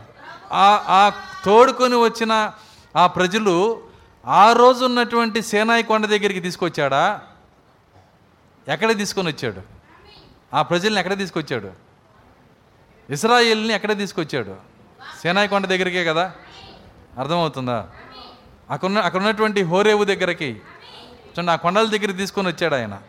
అయితే ఇక్కడ మనం చూసినప్పుడు మోషే అక్కడ ఏమంటున్నాడంటే నీ చేతులతో కట్టిన పరిశుద్ధ ఆలయం దగ్గరికి. ఇస్రాయేలీలు దేవుని చేతితో కట్టిన కొండ దగ్గరికి పరిశుద్ధాలయం దగ్గరికి వచ్చారా? నేను ప్రశ్న వేస్తున్నాను. వచ్చారా? రాలా? దేవుని చేతితో కట్టిన పరిశుద్ధ ఆలయం దగ్గరికి ఇస్రాయేల్ రాలా? దేవుడు ఏర్పాటు చేసుకున్న కొండ దగ్గరికి ఇస్రాయేల్ రాలా? మరి వీళ్ళెవరు? అదే ప్రవచనం. భవిష్యత్తులో జరిగే ఒక ప్రవచనాన్ని పరిశుద్ధాత్మతో చూడండి వాళ్ళని చూస్తున్నాడు కానీ దేవుడు వాళ్ళలో నుంచి మనల్ని చూస్తున్నాడు ఇక్కడ. ఏ సమయంలో ఉన్న ఆయన ఆలోచన అంతా మనపైనే దేవుని స్తోత్రం అలెలుయ్య ఏ సమయంలో ఉన్నా ఆయన మనల్నే చూస్తుంటాడు. శతాధిపతి వైపు చూసి యేసుక్రీస్తు మాట్లాడుతున్నాడు. శతాధిపతిలో నుంచి మనల్ని చూస్తున్నాడు. ఏమంటున్నాడు? ఇదిగో తూర్పు నుంచి పడమటి నుంచి అనేక మంది అబ్రహాం దగ్గరికి రావటాన్ని నేను చూస్తున్నాను. అర్థమవుతుందా? ఎక్కడికి వెళ్ళిపోయాడు ఆయన? వస్తున్న మన వైపు చూస్తున్నాడు ఆయన. ఆయన చూపు అక్కడ ఉంది.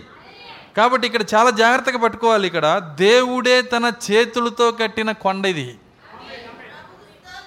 దేవుడే తన హస్త హస్తములతో నిర్మించిన కొండ. ఆలయము. అర్థమవుతుందా? దేవుడు చేత్తో కట్టింది ఏదైనా ఉందా బైబిల్లో? ఇప్పుడు మీకు ఒక పరీక్ష నేను పెట్టాను. దేవుడు చేతులతో కట్టింది ఏదైనా ఉందా? వాక్య శరీరము ఉందా? మాట ఉందా? చదవండి. రెండో కొరంది ఐదో అధ్యాయం. ఒకటి నుంచి చదవండి. ఎందుకంటే సందర్భం వచ్చింది కాబట్టి చదవాలి దాన్ని. అది. రెండో కొరంది ఐదు ఒకటి నుంచి. భూమి మీద భూమి మీద మన గుడారమైన మన గుడారమైన ఈ నివాసం శిథిలమైపోయినను. ఈ నివాసము శిథిలమైపోయినను. చేతి పని కాక చేతి పని కాక దేవుని చేత కట్టబడినదియు. ఆ, నిత్యమైనదియునైనా. నిత్యమైనదైన నివాసము చేతి పని కాక దేవుని చేత దేవుని చేతులతో కట్టబడినదైన నిత్యమైనది నివాసము. థియోఫనీ. ఇందాక నేను ఒక మాట చెప్పాను. థియోఫనీ ఎవరు? పిరమిడ్ కొండ. ఇప్పుడు తన పిల్లల్ని ఏ కొండకి పిలుస్తున్నాడో చూడండి ఆయన. దేవుడే కట్టిన కొండకి పిలుస్తున్నాడు ఆయన. దేవుడు మీ కన్నులు తెరుచును గాక. ఇది అర్థం కాబట్టి మనం చేయగలిగింది ఏమీ లేదు. ఎందుకంటే చాలా ప్రాముఖ్యమైన కార్యం ఇది. ఇది ఇది ఇస్రాయిల్ కథ కాదు ఇది. ఇస్రాయిల్ని హోరేబుకి లేకపోతే సేనాకి తెచ్చిన కథ కాదు ఇది. దేవుడే చేతులతో కట్టిన కొండకి తీసుకొని వస్తున్నాడు. దేవుని స్తోత్రం అలెలుయ్య ఆ కారణాన్ని బట్టే మన ప్రభు అయిన యేసుక్రీస్తు ఒక మాట అంటున్నాడు. ఏమంటున్నాడంటే ఇదిగో మీకు స్థలము సిద్ధపరచ నేను వెలుచున్నాను. నేను ఎప్పుడు వస్తానో తెలుసా? నేను వచ్చాను అంటే నేనుండే స్థలములో నేనుండే థియోఫనీలో. మీరు కూడా ఉండేటట్లు వస్తాను నేను. చెప్పాడా చెప్పలేదా? చదవండి ఆ మాట కూడా చదవండి. యోహాను స్వార్త పద్నాలుగు అధ్యాయం. పద్నాలుగు.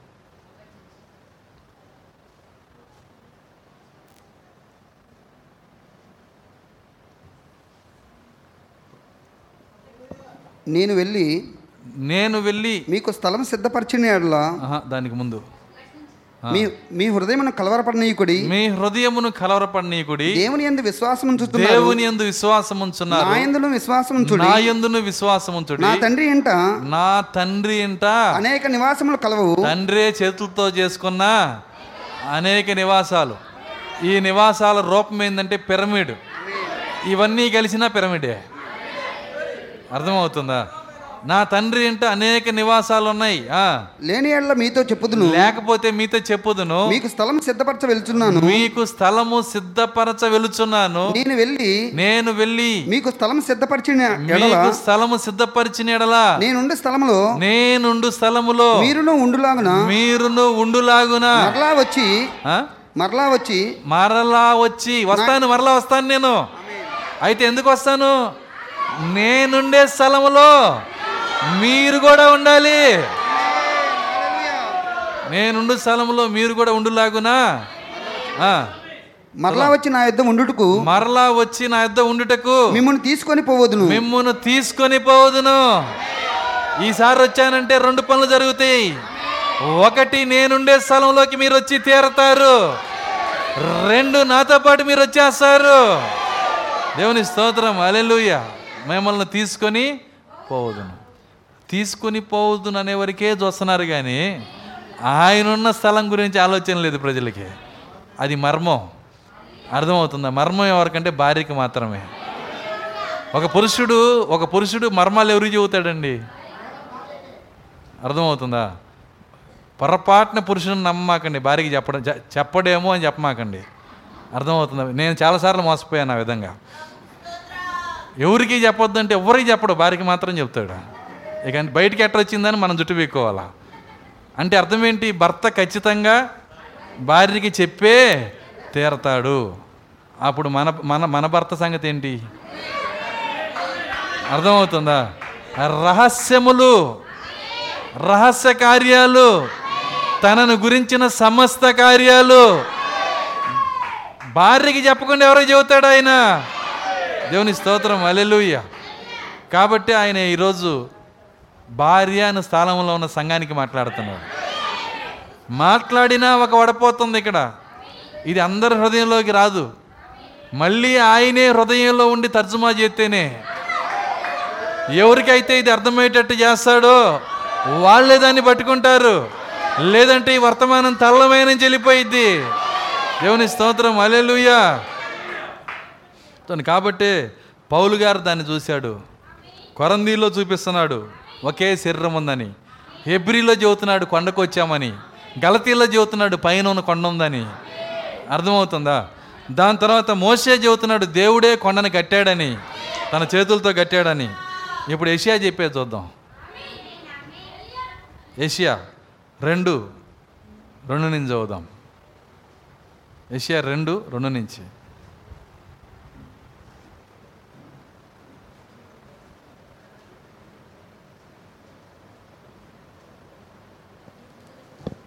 అంత్యదినములలో ఆ. పర్వతముల పైన అంచె దినములలో పర్వతముల పైన యహోవా మందిర పర్వతము యెహోవా మందిర పర్వతము పర్వత శిఖరమున స్థిరపరచబడి పర్వత శిఖరమున స్థిరపరచబడి కొండల కంటే ఎత్తుగా ఎత్తబడును. కొండల కంటే ఎత్తుగా ఎత్తబడును.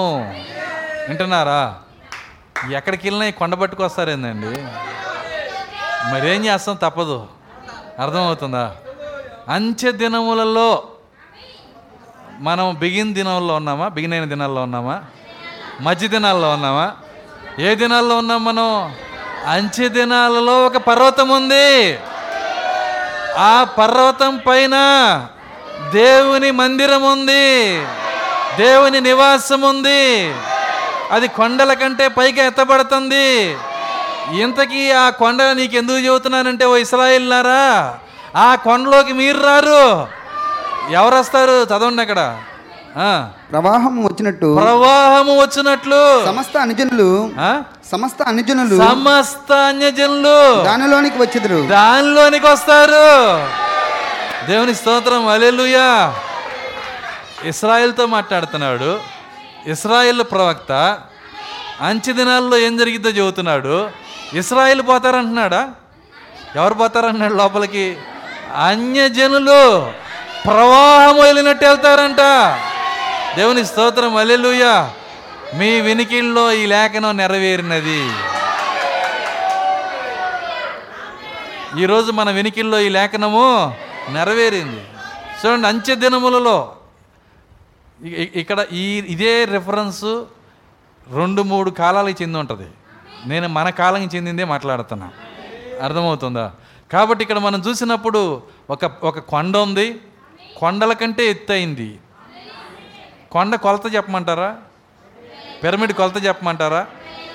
రెండు వేల ఐదు వందల కిలోమీటర్ల దాదాపు ఉంది అది రెండు వేల ఐదు వందల కిలోమీటర్లు ఎత్తున్న కొండ భూమి మీద ఏదన్నా ఉందా? భూమి మీద కొండలన్నిటికంటే ఎత్తైన కొండ ఏంటి? ఎవరెస్ట్ శిఖరం. ఈ ఎవరెస్ట్ శిఖరం ఎత్తేంత ఎనిమిది కిలోమీటర్లు. అప్పుడు ఈ ఈ యొక్క మన కొండ పక్కన ఎవరెస్ట్ని పెడితే ఎట్టుంటుంది? అర్థమవుతుంది. పెట్టి చూడండి. రెండు వేల ఐదు వందలు ఎక్కడ? ఎనిమిది ఎక్కడ? అర్థమవుతుంది. అసలు కంటికి సేమలాగా ఉంటుంది దాని పక్కన ఇది. కాబట్టే ఏషియా ముందుగా చెబుతున్నాడు కొండల కంటే ఎత్తుగా ఎత్తబడుతుంది. ప్రవాహము వచ్చినట్లుగా దానిలోనికి జనులు వస్తారని చెబుతున్నాడు ఆయన. ఆ ప్రవాహంలో నేను ఒకడైనందుకు వారిలో నేను ఒకడినైనందుకు హల్లెలూయా. ప్రవక్త అన్నాడు నేను వారిలో ఒకడిని నేను వారిలో ఒకడిని ఆ ప్రవాహంలో నేను ఒకడిని ఎంత సంతోషకరమైన కార్యం. ఏషియా నన్ను చూశాడు. పౌలు గారు నన్ను చూశాడు. మోసే నన్ను చూశాడు. వాళ్ళందరూ ముందుగానే చూశారు. ఇస్రాయల్కి ఎంత కోపం వచ్చి ఉంటుందంటే కడితే కట్టావు కొండల కంటే ఎత్తువైన కొండ. మేము వెళ్తామని చెప్పకుండా అంజులని చెబుతావేంటి? అర్థమవుతుందా? మీకు కోపం వచ్చినా ఏడుపు వచ్చినా నేను చెప్పి చెప్పేదా? చెప్పేది చెప్పేది. సత్యం చెప్పి తీరాల్సిందే నేను. ప్రజలు ఏమనుకున్నా సరే ప్రవక్తలు భయపడరు. దేవుని యొక్క నిజ సేవకుడు భయపడడు. సత్యమును సత్యముగానే చెప్పి తీరుతాడు. దేవుని స్తోత్రం. అలెలుయ్యా చదవండి తర్వాత. ప్రవాహం వచ్చినట్లుగా ఆ కాలమున సియోనుల నుండి ఆ కాలమున సియోన్లో నుండి ధర్మశాస్త్రము ఎరుషులేంలో నుండి యెరూషలేములో నుండి యహోవ వాక్కు యెహోవా వాక్కు బయలు వెళ్ళును ఇది చెప్పాలంటే నాకు రెండు గంటలు పట్టిద్ది. ఇంకొక వారం చెప్తా దీని గురించి. తర్వాత చూద్దాం. ఓకే. జనములు. గుంపులు గుంపులుగా వచ్చి జనములు గుంపులు గుంపులుగా వచ్చి యాకోబు దేవుని మందిరమునకు యాకోబు దేవుని మందిరమునకు యహోవా పర్వతమునకు యాకోబు దేవుని సరే దీన్ని అర్థం అర్థం చేసుకోవడానికి కొద్ది నిమిషం ఆగుతా. జాగ్రత్తగా గమనించండి. ఒకరోజు యాకోబు నిద్రపోతున్నాడు. ఎందుకు యాకోబు దేవుని మందిరం అన్నాడంటే దాన్ని వివరిస్తున్నా ఇక్కడ. ఈ కొండ ఎవరంట? యాకోబు దేవుని మందిరం. కాబట్టి యాకోబు నిద్రపోతున్నాడు. కళ్ళ కళ వస్తుంది అక్కడ. కళ్ళలో దోతలు వచ్చారు. దిగుచూ ఎక్కుతున్నారు. దిగుచూ ఎక్కుతున్నారంటే పరలోక దోతలు వాళ్ళు. పైనుంచి కిందకి రావాలి. కింద నుంచి పైకి వెళ్ళాలి. కానీ వీళ్ళు ఏ దోతలు? భూ సంబంధమైన ఏడుగురు దోతలు. అందుకే మాట ఎలా మాట్లాడారంటే ఎక్కుచూ ఎక్కారు. వర్తమానం తీసుకున్నారు. దిగి వస్తున్నారు. వీళ్ళు ఎక్కి దిగటానికి ఒక నిచ్చెన కనపడింది అక్కడ. నిచ్చెనకి నిచ్చెనకి మధ్యలో మధ్యలో ఎక్కడానికి కావలసిన కట్లు ఉన్నాయి అర్థమవుతుందా? ఇప్పుడు దీన్ని ఇచ్చినా మీరు ఎక్కగలుగుతారు. ఇప్పుడు ఆ నిచ్చెన ఎవరో చూడండి. ప్రభు అయిన యేసుక్రీస్తే ఆ నిచ్చెన ఎవరు? డినామినేషన్ నమ్మేది ఏంటంటే ఎవరైనా అడిగితే ఆ నిచ్చిన ఎవరు? యేసుక్రీస్తే అర్థమవుతుంది. నిచ్చెన యేసుక్రీస్తే అంతవరకేనా? ఆ నిచ్చెన ఏంటి అసలు? అదే పిరమిడ్.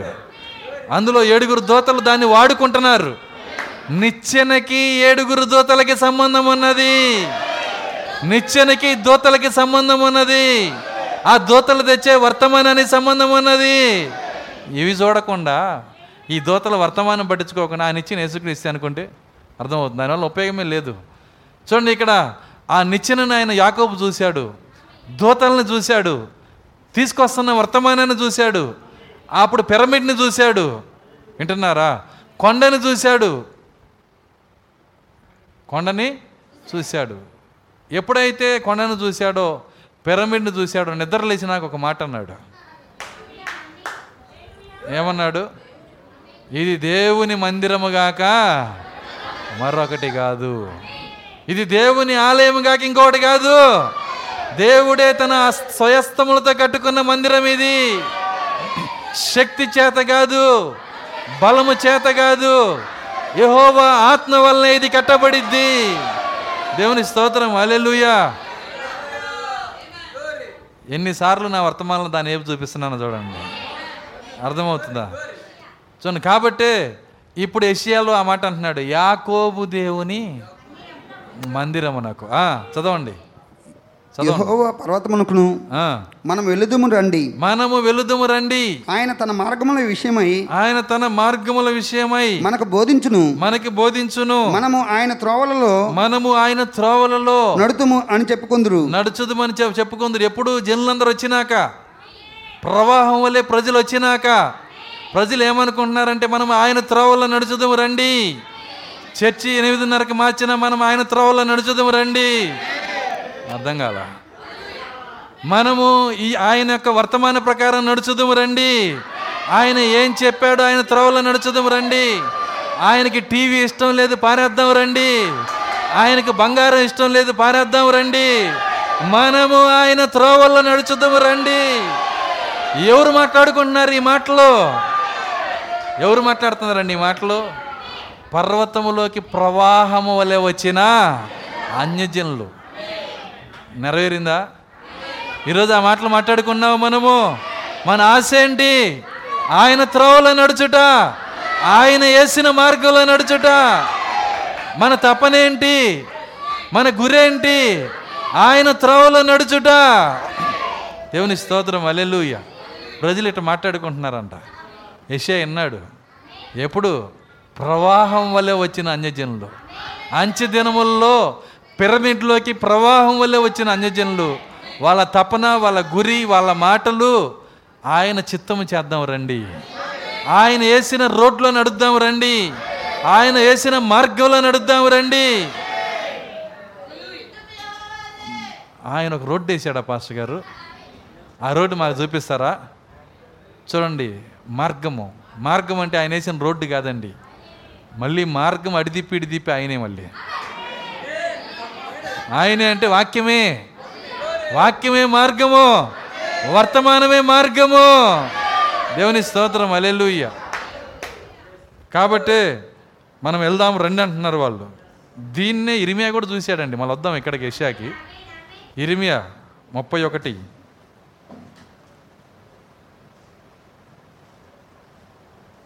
ఈరోజు మెసేజ్కి పిరమిడ్ అని పెట్టచ్చు పేరు. పిరమిడ్లోంచి బయట రాలేకపోతున్నాం. సో జాగ్రత్తగా గమనించండి. ఆ, ఇరిమియా ముప్పై ఒకటి ఇరవై ఒకటి నుంచి. ఇజ్రాయేల్ కుమారి ఇస్రాయేల్ కుమారి సరిహద్దు రాళ్ళను సరిహద్దు రాళ్ళను పాతించుము. పాతించుము. దోవచూపు దోవచూపు స్తంభములను నిలవబెట్టుము. నిలబెట్టుము నువ్వు వెళ్ళిన రాజమార్గం తట్టు. నువ్వు వెళ్ళిన రాజమార్గముల తట్టు. నీ మనసు నిలుపుకొనుము. నీ మనస్సు నిలుపుకొనుము. తిరుగుము. తిరుగుము. ఈ నీ పట్టణములకు ఎంతకాలం నువ్వు అన్ని దేశాల్లో సెటిల్ అయిపోతావు? ఇస్రాయిల్కి రమ్ము. రెండు వేల సంవత్సరాల నుంచి నిన్ను పిలుస్తున్నాను నేను. అర్థమవుతుందా? ఈ దినం గురించే మాట్లాడుతున్నాడు ఆయన. ఇస్రాయిల్ తిరగాల్సిన సమయం ఎప్పుడు? ఇస్రాయిల్ తిరిగి ఇస్రాయిల్ దేశానికి వెళ్ళాల్సిన సమయం ఎప్పుడు? ఇదే రోజు. దేవుడు ఇప్పటికీ గద్దరెక్కల మీద తీసుకొని వస్తానే ఉన్నాడు వాళ్ళని. ఎప్పుడైనా గద్ద ఎక్కారా? మాస్టర్ గారు గద్ద మమ్మల్ని ఎట్టమోసిద్దండి. ఏంటా గద్ద? విమానం. గద్దరెక్కల మీద మోసుకురావటం అంటే విమానాల్లో తీసుకొస్తున్నాడు లక్షల మందిని యూదుల్ని ఇస్రాయెల్ దేశాన్ని తీసుకొని వస్తున్నాడు. అర్థమవుతుందా? వాళ్ళు వెనక్కి రావాల్సిన సమయం ఏంటంటే ఇదే ఆ సమయము. ఈ సమయములో ఎలా ఉంటుందో ఏం జరిగిద్దో ఇర్మియా మళ్ళా ఇంకో పక్కకు వచ్చి మాట్లాడుతున్నాడు. చదవండి అక్కడ తిరుగుము. ఈ నీ పట్టణములకు తిరిగి రమ్ము. ఈ నీ పట్టణములకు తిరిగి రమ్ము. దీన్ని అర్థం చేసుకోవాలంటే మత్తయ్య సువార్త. ఇది ఎట్లాగే పెట్టి మళ్ళీ మత్తయ్యకి వెళ్దాం. ఎందుకంటే వాక్యానికి వాక్యం లింక్ మనం దాన్ని చూస్తేనే అర్థమవుతుంది. మత్తయ్య సువార్త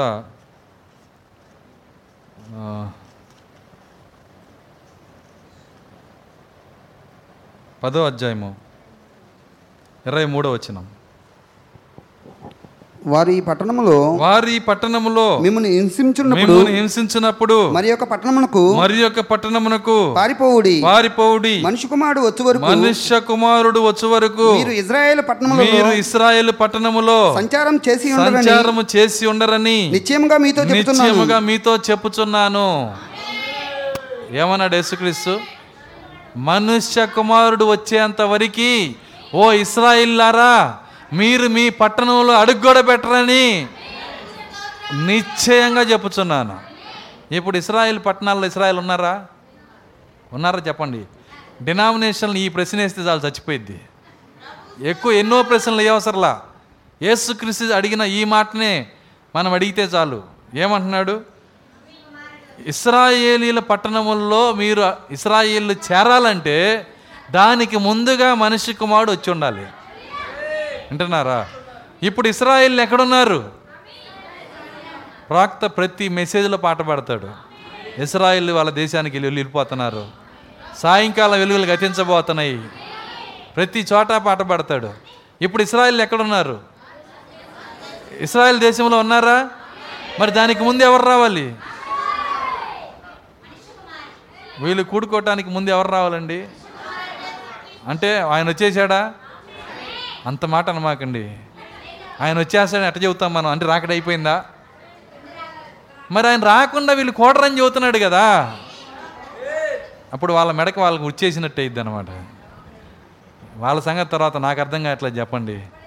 అర్థమవుతుందా?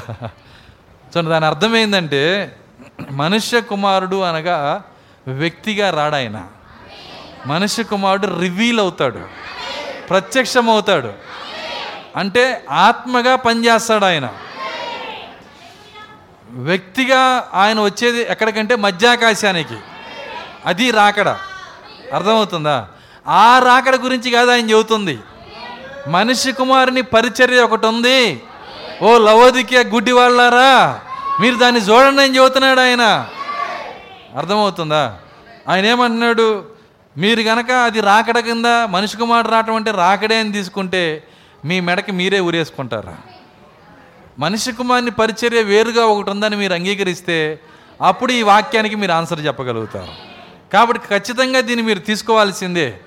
కాబట్టి ఇక్కడ ఆయన ఏమన్నాడంటే వాళ్ళు పట్టణంలోకి ఎప్పుడైతే వెనక్కి తిరిగి వస్తారో పట్టణంలో చేరతారో అప్పుడు ఒక చిత్రం ఉంది అక్కడ.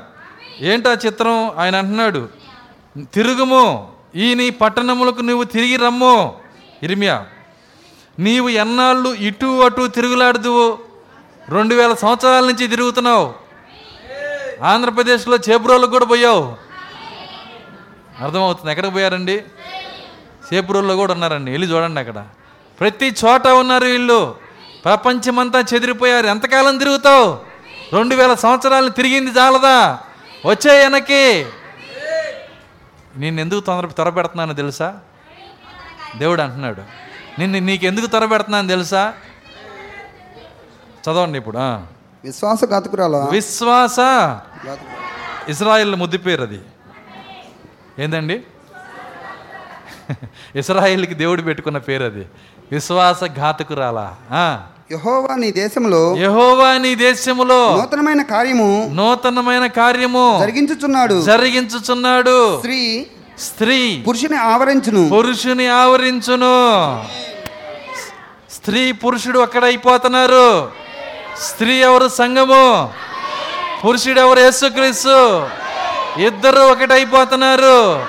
ఒకే శరీరం అవుతున్నారు. ఇంతకుముందు నేను చెప్పాను. ఒక భార్య భర్తలు ఇద్దరు వేరు చేయబడిన వాళ్ళు. ఆమె చెప్పగలరా?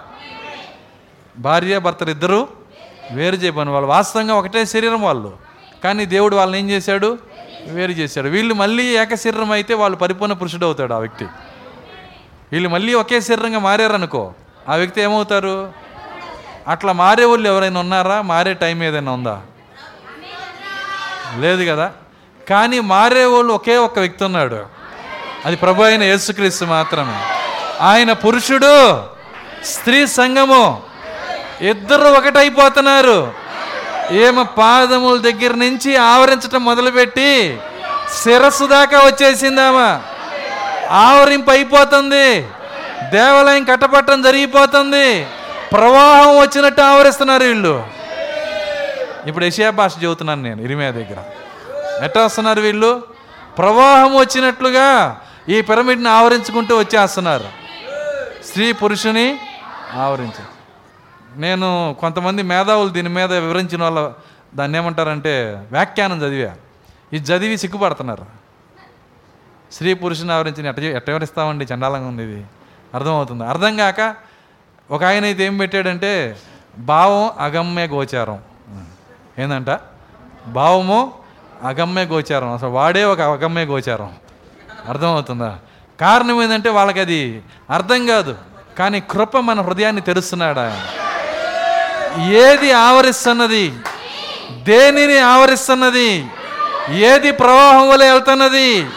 ఏది ఆ పర్వతమై ఉన్నది? అది ఎలా కట్టబడింది? దేవుని హస్తములతో అది కట్టబడింది. దేవుని స్తోత్రం. అలెలుయ్య కాబట్టి అందులోకి ఈ విధంగా రావటము దేవుని ప్రణాళికలో ఉన్న ఈ కార్యాలు ఆరు వేల సంవత్సరాల్లో దేవుని ఉద్దేశాలు అన్నీ ఏడో వాడికి చెప్పేశాడు. ఇవన్నీ ఏం చేశాడు ఆయన? ఏడో చెప్పేశాడు. ఒకవేళ నేను అనుకుంటున్నా ఒక ఇమాజిన్ హానోకు ప్రభువా ఎందుకు ఇన్ని రహస్యాలు ఇన్ని కార్యాలు నాకు చెప్పేస్తున్నావు? నా ముందున్నోడికి చెప్పలేదు. అర్థమవుతుందా? నా ముందు ఆరుగురు ఉన్నారు ఎవరికి చెప్పలేదు? నాకే ఎందుకు చెబుతున్నావు? అప్పుడు ఆయన అంటాడు నాకు కూడా ఏడుగురు ఉన్నారయ్యా. ఆ ఏడుగురులో ఏడో వాడు వచ్చినప్పుడు అన్నీ చెబుతా నేను. ఇప్పుడు ఏడో వాడు ఎవరు చెప్పండి? మనమే నా ఏడో వాడు? న్- మనకి మాదిరిగా హానోకి అన్నీ చెప్పాడు. పిరమిడ్ యొక్క బయలుపాటు ఇచ్చాడు ఆయన. దేవుని స్తోత్రం అల్లెలుయ్య ఇప్పుడు ఇప్పుడు ఏషియాలోనే కంటిన్యూ చేద్దాం. చదవండి అక్కడ ఏషియాలో ఇందాక మనం చదివిన చోట నుంచి. ఆయన మధ్యవర్తి అయి ఆయన మధ్యవర్తి అయి అన్ని జనులకు చూడండి పిరమిడ్ కడుతున్న టైంలో ఆయన మధ్యవర్తి అయి అన్యజనులకు న్యాయం తీర్చును. న్యాయము తీర్చును. అనేక జనములకు అనేక జనములకు తీర్పు తీర్చును. తీర్పు తీర్చును. చాలు. ఏమన్నాడు? ఈ పిరమిడ్ కట్టే టైంలో ఏం జరిగిద్దంట? అనేక జనములకు తీర్పు తీర్చును. ఆయన అన్యజనులకు న్యాయము తీర్చును. అర్థమవుతుందా? ఆయన వధువుకి న్యాయం తీర్చి డినామినేషనే తీర్పు తీర్చాడు.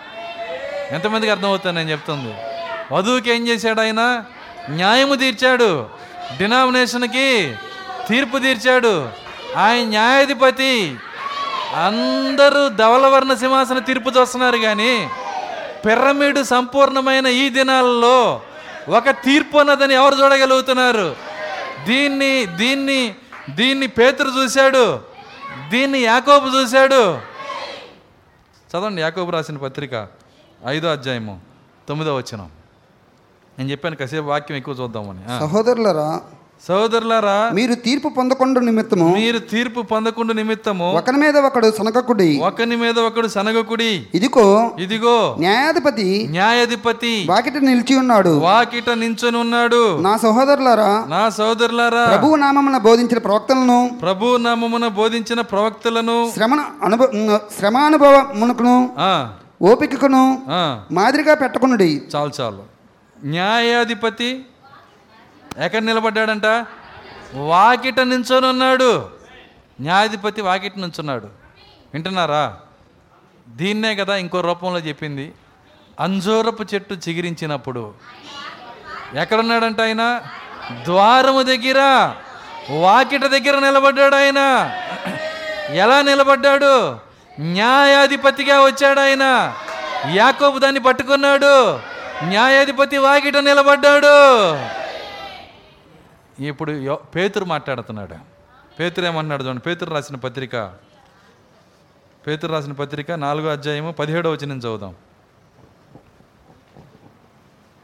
తీర్పు దేవుని వద్ద తీర్పు దేవుని యొక్క దేవుని ఇంటి వద్ద దేవుని ఇంటి వద్ద ఆరంభమగు కాలం వచ్చి ఉన్నది. ఆరంభమగు కాలము వచ్చి వచ్చి ఉన్నది. అది మన యొద్దనే. అది మన యొద్దనే. ఆరంభమైతే ఆరంభమైతే దేవుని సువార్తకు దేవుని సువార్తకు అవిధేయులైన వారి గతి ఏమవును అవిధేయులైన వారి గతి దేవుని యొక్క ఇంటి దగ్గర దేవుని తీర్పు ఆరంభమవుతున్నది. ఎత్తబోటుకు ముందు ఏమొస్తుందంట? పరలోకంలోకి వెళ్ళినాక తీర్పు రాదండి. ఎత్తబోటానికి ముందు దేవుని ఇంటి దగ్గర తీర్పు ఆరంభమవుతుంది.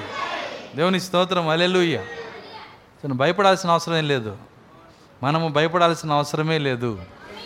ఖచ్చితంగా నువ్వు ఎన్నుకోబడిన వ్యక్తివైతే ఎంత మురికిలో ఉన్నా కడుగుతాడు ఆయన. నీ పాపములు ఎర్రనివైనా సరే ఏమన్నాడు ఆయన? హిమము వలె తెల్లగా మార్చగలిగిన దేవుడు నిన్ను కడగలిగిన దేవుడు నిన్ను శుద్ధీకరించగలిగిన దేవుడు నిన్ను కడగటానికి అధికారము పొందిన దేవుడు మడత మచ్చ కలంకము లేకుండా. దేవుని స్తోత్రం అలెలు మడత మచ్చ కలంకము లేకుండా. ఖచ్చితంగా దేవుడు తన సమయంలోనే అన్ని కార్యములు చేస్తాడండి. ఇవన్నీ ఒకే సమయంలో పిరమిడ్ రావటము అర్థమవుతుంది. జన ప్రజలు ప్రవాహం వలె రావటము ఆయన తీర్పు తీర్చటము మధ్యవర్తిగా ఉండటము న్యాయము తీర్చటము అన్నీ ఒకే సమయంలో జరుగుతున్నాయి ఇక్కడ. ఆ సమయాన్ని మనం గుర్తుపట్టాలి. దేవుడే చేతులతో కట్టినటువంటి ఆ యొక్క పరిశుద్ధ ఆలయము ఆ కొండ పైనున్న ఎరుసలేము స్వతంత్రాలు అర్థమవుతుంది. ఎన్ని కార్యాలు పెట్టాడో చూడండి అందులో. ఇవన్నీ జరిగే టైంలో ఉన్న అదృష్టవంతులు ఎవరు? ధన్యులు ఎవరు?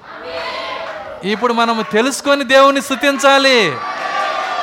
దేవుడు హానోకి ఎందుకు చెప్పాడు? చూడండి హానోకి ఎందుకు చెప్పాడు ఈ కార్యాలన్నీ? హానోకు ప్రభువా ఎందుకు నాకు చెబుతున్నావు పద్దాక? నాకు అసలుకే బాధలు ఎక్కువ అవుతున్నాయి వాటి గురించి చెప్పు ఏదైనా. నేను ఇల్లు కట్టుకుంటానా కట్టుకోనా? అర్థమవుతుందా? నాకు ఇది వస్తుందా దొరికిద్దా దొరకదా? అవి చెప్పు. ఈ చెబుతావేంటి అట్టుంటే హానోకు చెప్పేవాడు కదా ఆయన. హానోకు ఎంత ఇంట్రెస్ట్గా ఉంటే మూడు వందల అరవై సంవత్సరాలు చెప్పాడు. హానోకు కన్నా ఇంట్రెస్ట్ అయిన వాళ్ళకే ఎత్తబడుట. ఎవరైతే హానోకు కన్నా ఆసక్తి పరులో వాళ్ళకే ఎత్తబడుట. దేవుని స్తోత్రం అలెలుయ్య ప్రతిదీ దాని దాని వరుసలో చేసే దేవుడు ఆయన. చూడండి ఇక్కడ ఒక చిన్న ఒక కార్యం చెప్తాను నేను. ఏంటంటే మెతుశలని మీరు చూస్తే మెతుశల ఇక్కడ నేను ఒక లిస్ట్ రాశాను ఇక్కడ. ఏందో లిస్ట్ అంటే మెతుశల ఆరు వందల ఆరు వందల ఎనభై ఏడో సంవత్సరం పుట్టాడు. చూడండి అక్కడ ఆరు వందల ఎనభై ఏడో సంవత్సరం. ఎంతకాలం బతికాడు మెతుశల జీవించిన దినాలు ఎంత? Nine six nine. అంటే తొమ్మిది వందల అరవై తొమ్మిది. నేను చెప్పాను ఇది జ్ఞాన జ్ఞానంతో కూడిన వర్తమానం. అయితే ఇది ఎత్తబడే జ్ఞానం. పిచ్చి జ్ఞానం కాదు ఇది. జాగ్రత్తగా గమనించండి. తొమ్మిది వందల అరవై తొమ్మిది సంవత్సరాలు జీవించాడు. ఇప్పుడు ఆరు వందల ఎనభై ఏడు తొమ్మిది వందల అరవై తొమ్మిది. ఆరు వందల ఎనభై ఏడు తొమ్మిది వందల అరవై తొమ్మిది. కూడండి. తొమ్మిది ఏడు పదహారు. ఏడు పదహారా? పదిహేనే. పది ఆరు పదహారు. అది. పదహారు వందల యాభై ఆరు. వింటున్నారా? అనగా మెతుశాల చనిపోయిన సంవత్సరం. మెతుశాల చనిపోయిన సంవత్సరం. ఇదేంటంటే చనిపోయిన సంవత్సరం. పదహా పదహారు వందల యాభై ఆరులో మెతుశాల చనిపోయాడు. పదహారు వందల యాభై ఆరులో వింటున్నారా? ఇప్పుడు నోవాహుని తీసుకోండి. నోవాహు ఎప్పుడు పుట్టాడు? పది వందల యాభై ఆరు ఈ పది వందల యాభై ఆరు సంవత్సరంలో నోవాహు పుట్టాడు. ఈయనకి ఆరు వందల సంవత్సరాలు వచ్చినప్పుడు జలప్రళయం వచ్చింది. నిజమేనా? పది వందల యాభై ఆరులో పుట్టాడు ఆయన. ఈయనకి నోవాహుకి ఆరు వందల సంవత్సరాలు. చూడండి లేఖనం చూడండి. ఆది కన్ను ఏడు ఆరు. ఆ జల ప్రవాహము ఆ, భూమి మీదకి వచ్చినప్పుడు ఆ జలప్రవాహము భూమి మీదకి వచ్చినప్పుడు నోవాహు నోవాహు ఆరు వందల ఏండ్లు వాడు. ఆరు వందల ఏండ్లు వాడు. ఏండ్లు వాడు. చూడండి ఇప్పుడు ఒక నిమిషం. నోవాహు. పది. నోవాహు పది వందల యాభై ఆరులో పుట్టాడు. ఈయన ఆరు వందల సంవత్సరాలు జీవించాడు.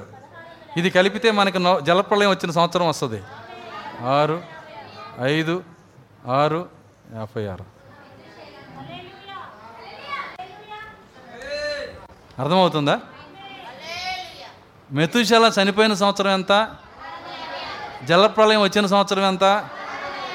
ఎంత ఖచ్చితమైన దేవుడో చూడండి. మెతుశల ఉండగా జలప్రలయం ఇవ్వలేదు. దేవుని స్తోత్రం అలేలుయా మెతుశల భూమి మీద ఉండగా ఎప్పుడైతే మెతుశల వెళ్ళిపోవటం చూశాడో నోహు రెడీ అవుతున్నాడు. ఓ ఇదే జలప్రలయం వచ్చే సమయం అయి ఉన్నది. కొంతమంది వణిగిపోతుంటారు యుద్ధం ఎప్పుడు ఎప్పుడు అనుభవం నా మీద పడిద్దా అని. నువ్వు భయపడాల్సిన అవసరమే లేదు. మన దేవుడు ఖచ్చితమైన దేవుడు ఆయన. మన దేవుడు ఖచ్చితమైన దేవుడు. నువ్వు భయపడాల్సిన అవసరం లేదు. నీవు ఇక్కడ ఉండగా నీ మీద చీమటపాకాయ కూడా పేలుతాం అర్థమవుతుందా? ఎందుకంటే వాగ్దానం చేసిన దేవుడు నమ్మదగిన దేవుడు ఆయన. సో ఇక్కడ ఒక కార్యాన్ని గమనించాలి. వస్తాను నేను మళ్ళీ అక్కడికి వస్తాను పేతురు దగ్గరికి వస్తాను. ఏంటి ఆ కార్యం అంటే ఇక్కడ ఈ యొక్క హానోకు హానోకు వాక్య వధువుకి మాదిరి. నిజమేనా? హానోకి ఎవరంటే వాక్య వధువుకి మాదిరి. ఈ వాక్య వధువుకి మాదిరైన హానోకు ఈయన దేవుడు ఏం చేశాడంటే ఆ యొక్క అంటే హానోకు దగ్గర చూడండి మీరు ఏడోవాడు హానోకు. తొమ్మిది వందల ఎనభై ఏడు. తొమ్మిది వందల ఎనభై ఏడులో హానోకి ఏమయ్యాడంటే శరీర మార్పు పొందాడు. వెళ్ళిపోలా ఇక్కడే ఒక చిన్న పొరపాటు ఉంది. పరలోకం వెళ్ళిపోవాలా? తొమ్మిది వందల ఎనభై ఏడులో హానోకు పరలోకానికి వెళ్ళిపోవాలా? ఆయన మార్పు చెందాడు. అర్థమవుతుందా? మార్పు చెంది ఎప్పుడు దాకున్నాడు ఆయన? పదహారు వందల యాభై ఆరు దాకున్నాడు తొమ్మిది వందల ఎనభై ఏడులో మార్పు చెందిన ఆయన పదహారు వందల యాభై ఆరు దాకున్నాడు ఎన్ని సంవత్సరాలు? వింటున్నారా? అప్పుడు ఎన్ని సంవత్సరాలు వస్తుందో మీరు లెక్కేయండి. కాదు కాదు. హానోకు భూమి మీద ఉన్న సంవత్సరాలు ఆరు వందల అరవై తొమ్మిది వచ్చింది. మొత్తం తొమ్మిది వందల ఎనభై ఆరుకి ఎనభై ఆరు నుంచి పదహారు వందల యాభై ఆరును కలిపితే ఎన్ని సంవత్సరాలు వస్తుందంటే ఆరు వందల అరవై తొమ్మిది సంవత్సరాలు శరీర మార్పు జరిగినాక హానుకున్నాడు ఇక్కడ. నేను ఒప్పుకోనండి అలా ఉండకూడదు. సంఘం చెప్పేది ఏంటంటే అలా ఉండకూడదు నేను ఒప్పుకోను. అన్ని సంవత్సరాలు ఎట్లా ఉంటాడు? శరీర మార్పు జరిగి ఎలా ఉంటాడు? ప్రాక్త ఏమన్నాడంటే ప్రాక్త చెప్పిన కార్యం ఒకటి నేను చదివి వినిపిస్తాను. ఒక నిమిషం. ప్రాక్త ఆయన వర్తమానంలో చెప్పిన ఒక చిన్న పేర చదివి వినిపిస్తాను నేను.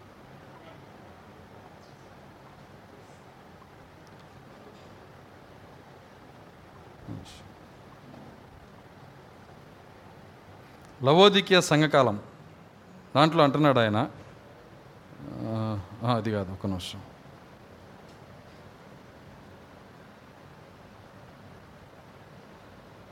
మొదటి ముద్ర.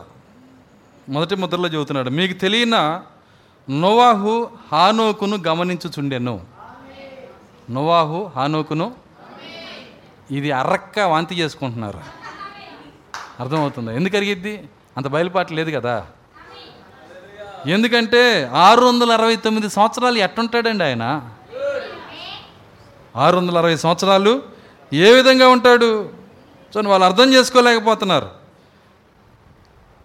ప్రాక్త ఏమంటున్నాడంటే హానోకు నోవాహుని నోవాహు హానోకుని గమనించుచుండాను. హానోకు అదృశ్యమైనప్పుడు తీర్పు సమీపమాయినని అతనికి తెలిపాను. నోవాహు ఓడలోనే ఉండెను. దాని చుట్టూనే ఉండెను.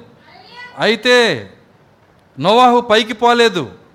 అతడు ఒక చిన్న చెక్క ముక్కను పైకెత్తి మరియు శ్రమలపైన వెళ్ళెను. అతడు శ్రమల ద్వారా వెళ్ళి దాన్ని దాటి దాటినా మరణమును ఎదుర్కొనేను. చూశారా? అయితే నోవాహు దానిలో పయనించెను. ప్రభువును మధ్యాకాశంలో కలుసుకొనుటకు నిద్రించున్న వారితో పాటు పైకి ఎత్తబడుచున్న సంగమునకు వధువునకు ఒక మాదిరిగా హానోకు మరణము రుచి చూడక రూపాంతరపరచబడెను. మరియు మిగిలిన సంఘము శ్రమల్లో కొనుపోబడెను. నేను దీనిలో నుండి ఒక దీనిలో నుండి మించి వివరింపలేను.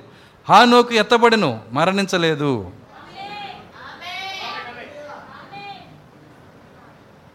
మూడో ముద్ర. నోవాహు హానోకును గమనించుచున్నట్లే అది ఉన్నది. మూడో ముద్రలో కూడా చెప్పాడు. చాలా చోట్ల చెప్పాడు. అయితే ఏం చెప్పాడు?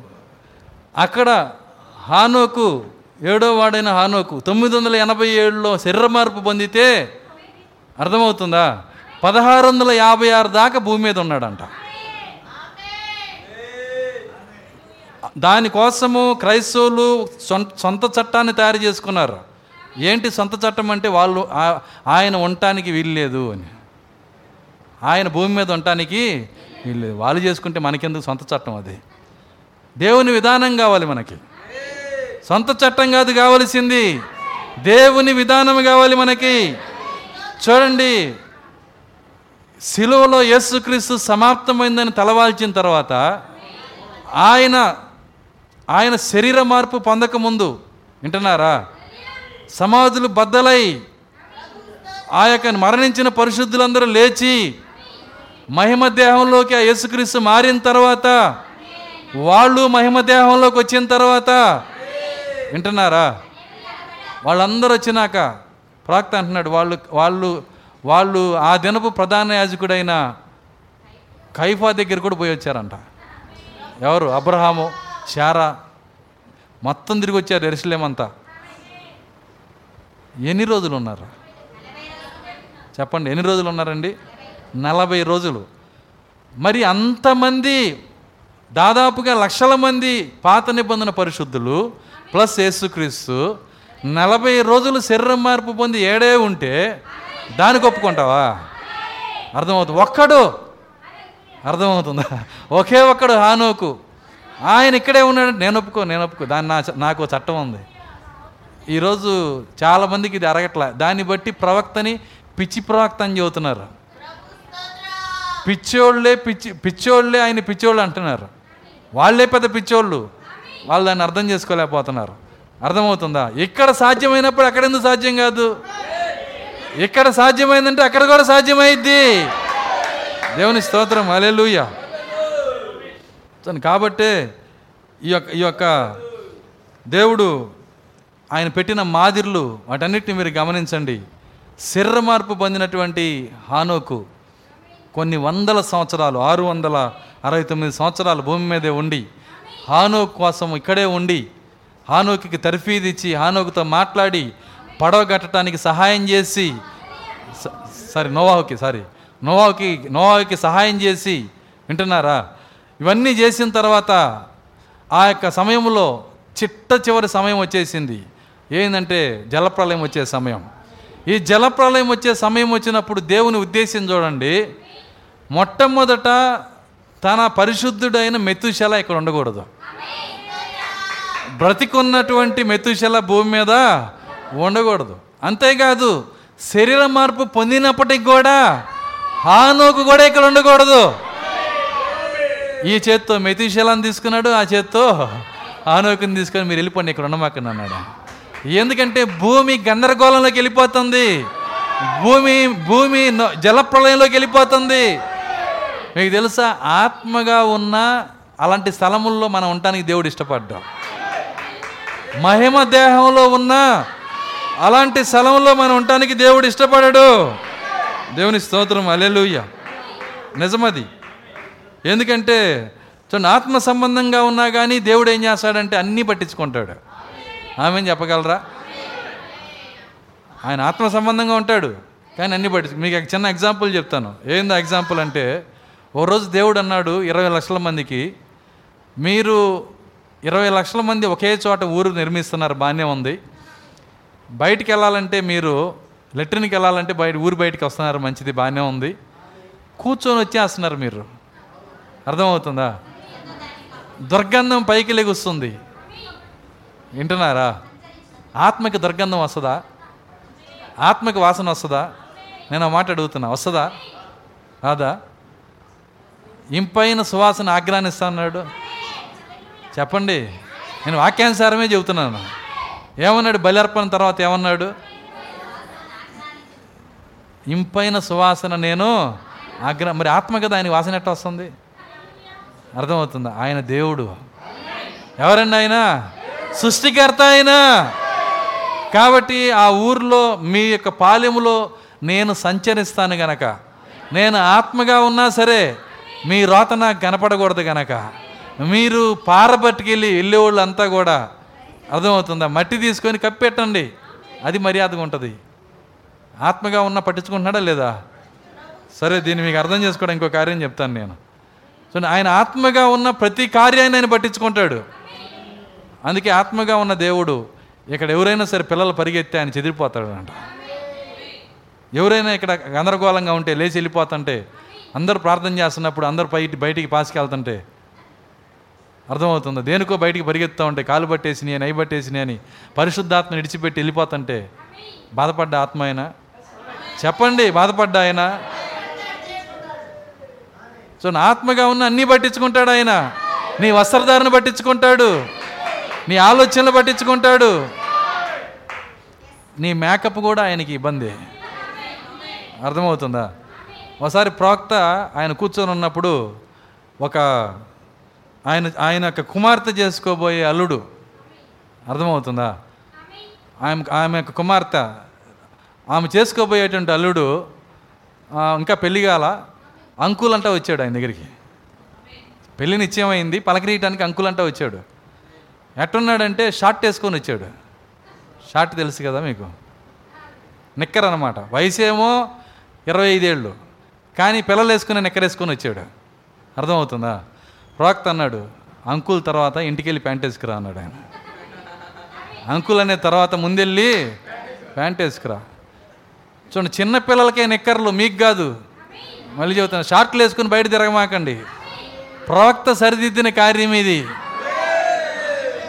ఎప్పటి నుంచో ఒక డౌట్ నాకు ఇష్టం లేదు కానీ వర్తమాన అధికారం కొరకు ఎతికా నేను ఎతికినప్పుడు ప్రవక్త చెప్పిందే కరెక్ట్గా దొరికింది నాకు.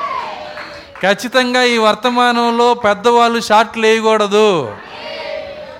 నాకు తెలుసండి మీరు ప్రతిదీ అది చేయకూడదు ఇది చేయకూడదు అది చేయకూడదు ఇవే పట్టుకొస్తారు. అర్థమవుతుందా? అవును ఎందుకు ఎందుకు చేయకూడదు? నీకోసమే మాస్కులు లేకుండా తిరగకూడదు శానిటైజర్ లేకుండా తిరగకూడదు. ఎందుకు చెబుతున్నారు? సస్తావనే కదా. అర్థమవుతుంది? నీకోసమే కదా చెబుతుంది. కాబట్టి ఎందుకు చెబుతున్నాడు ఈ కార్యాలు? శరీర కార్యాలు కూడా ఆయన పట్టించుకునే దేవుడు ఆయన. యశాగ్రంథం పద్నాలుగో అధ్యాయము పన్నెండవ వచ్చింది రెండు గంటలు అయిపోయింది. నేనేమో మధ్యలో ఉన్నా. సరే కానీ నేను చూద్దాం. కొంతవరకైనా పూర్తి చేస్తాను నేను. యెషయా పద్నాలుగు పన్నెండు నుంచి తేజో నక్షత్రమా. వేకువ చుక్క? తేజో నక్షత్రమా? వేకు చుక్క? నీ వెట్లు ఆకాశం నుండి? నీవెట్లు ఆకాశము నుంచి? పడితివి? పడితివి. జనములను పడగొట్టిన? జనములను పడగొట్టిన? నీవు నేల మట్టు వరకు? నీవు నేల మట్టు వరకు? ఎట్లు నరకబడితివి? ఎట్లు నరకబడితివి? నేను ఆకాశమునకు ఎక్కిపోయి నేను ఆకాశమునికి ఎక్కిపోయేదను. దేవుని నక్షత్రములకు పైగా? దేవుని నక్షత్రములకు పైగా? నా సింహాసనమును నా సింహాసనమును? హెచ్చింతును. ఎవరుడు ఈ తేజ నక్షత్రం ఎవరు? లూసిఫర్. వాడు ఆత్మేనా? శరీరం ఉందా? ఎన్ని కిలోల బరువు ఉంటాడు శరీరం లేదు కదా. మరి వాడికి వాడికి ఇచ్చిన స్థితి ఏందో చూడండి. తొమ్మిదో వచ్చిన నుంచి. నీవు ప్రవేశించుండగానే నీవు ప్రవేశించుచుండగానే నిన్ను ఎదుర్కొన్నట్టుకై నిన్ను ఎదుర్కొనుటకై క్రింద పాతాళము ఆ కింద పాతాళము నీ విషయమై కలవరపడుతున్నది నీ విషయమై కలవరపడుచున్నది. అది నిన్ను చూచి అది నిన్ను చూచి ప్రేతలను రేపుచున్నది. ప్రేతలను రేపుచున్నది. భూమిలో పుట్టిన సమస్త సూర్యులను ఆ జనముల రాజులందరినీ వారి వారి సింహాసనముల మీద నుండి లేపుతున్నది. వారి వారి సింహాసనం మీద నుంచి లేపుచున్నది. వారందరూ నిన్ను చూచి ఆ. నీవును మావలే నీవును మావలే బలహీనుడు వైతివా ఆ. నీవును మా బోటి వాడి వైతివా నీవును మా బోటివాడు అయితివా? అందరూ ఆ. నీ మహాత్యమును నీ మహత్యమును నీ స్వరమండలముల స్వరమును స్వరమండలమున స్వరమును పాతాళమున పడవేయబడిను. పాతాళముల పడవేయబడిను. నీ క్రింద పురుగులు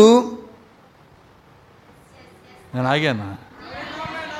అపవాది కింద ఏమున్నాయంట? నీ కింద పురుగులు.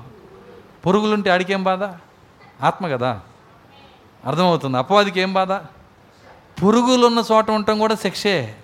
అది ఆత్మ అయినా సరే. నీ కింద పురుగులు వ్యాపించును. కీటకములు నిన్ను కప్పును. కీటకములు నిన్ను కప్పును. అవి ఉన్న స్థలంలో ఆత్మ ఉన్న బాధే. ఎంతమందికి అర్థమవుతుంది నేను చెప్తుంది?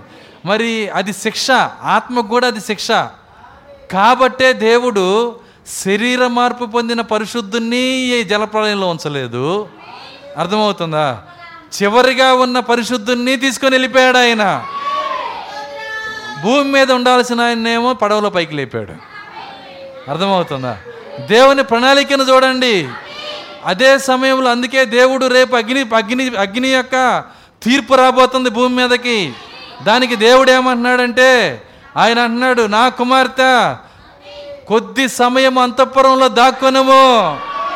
ఉగ్రత తీరిపోయేంత వరకు అంతఃపురంలో ఉండుము.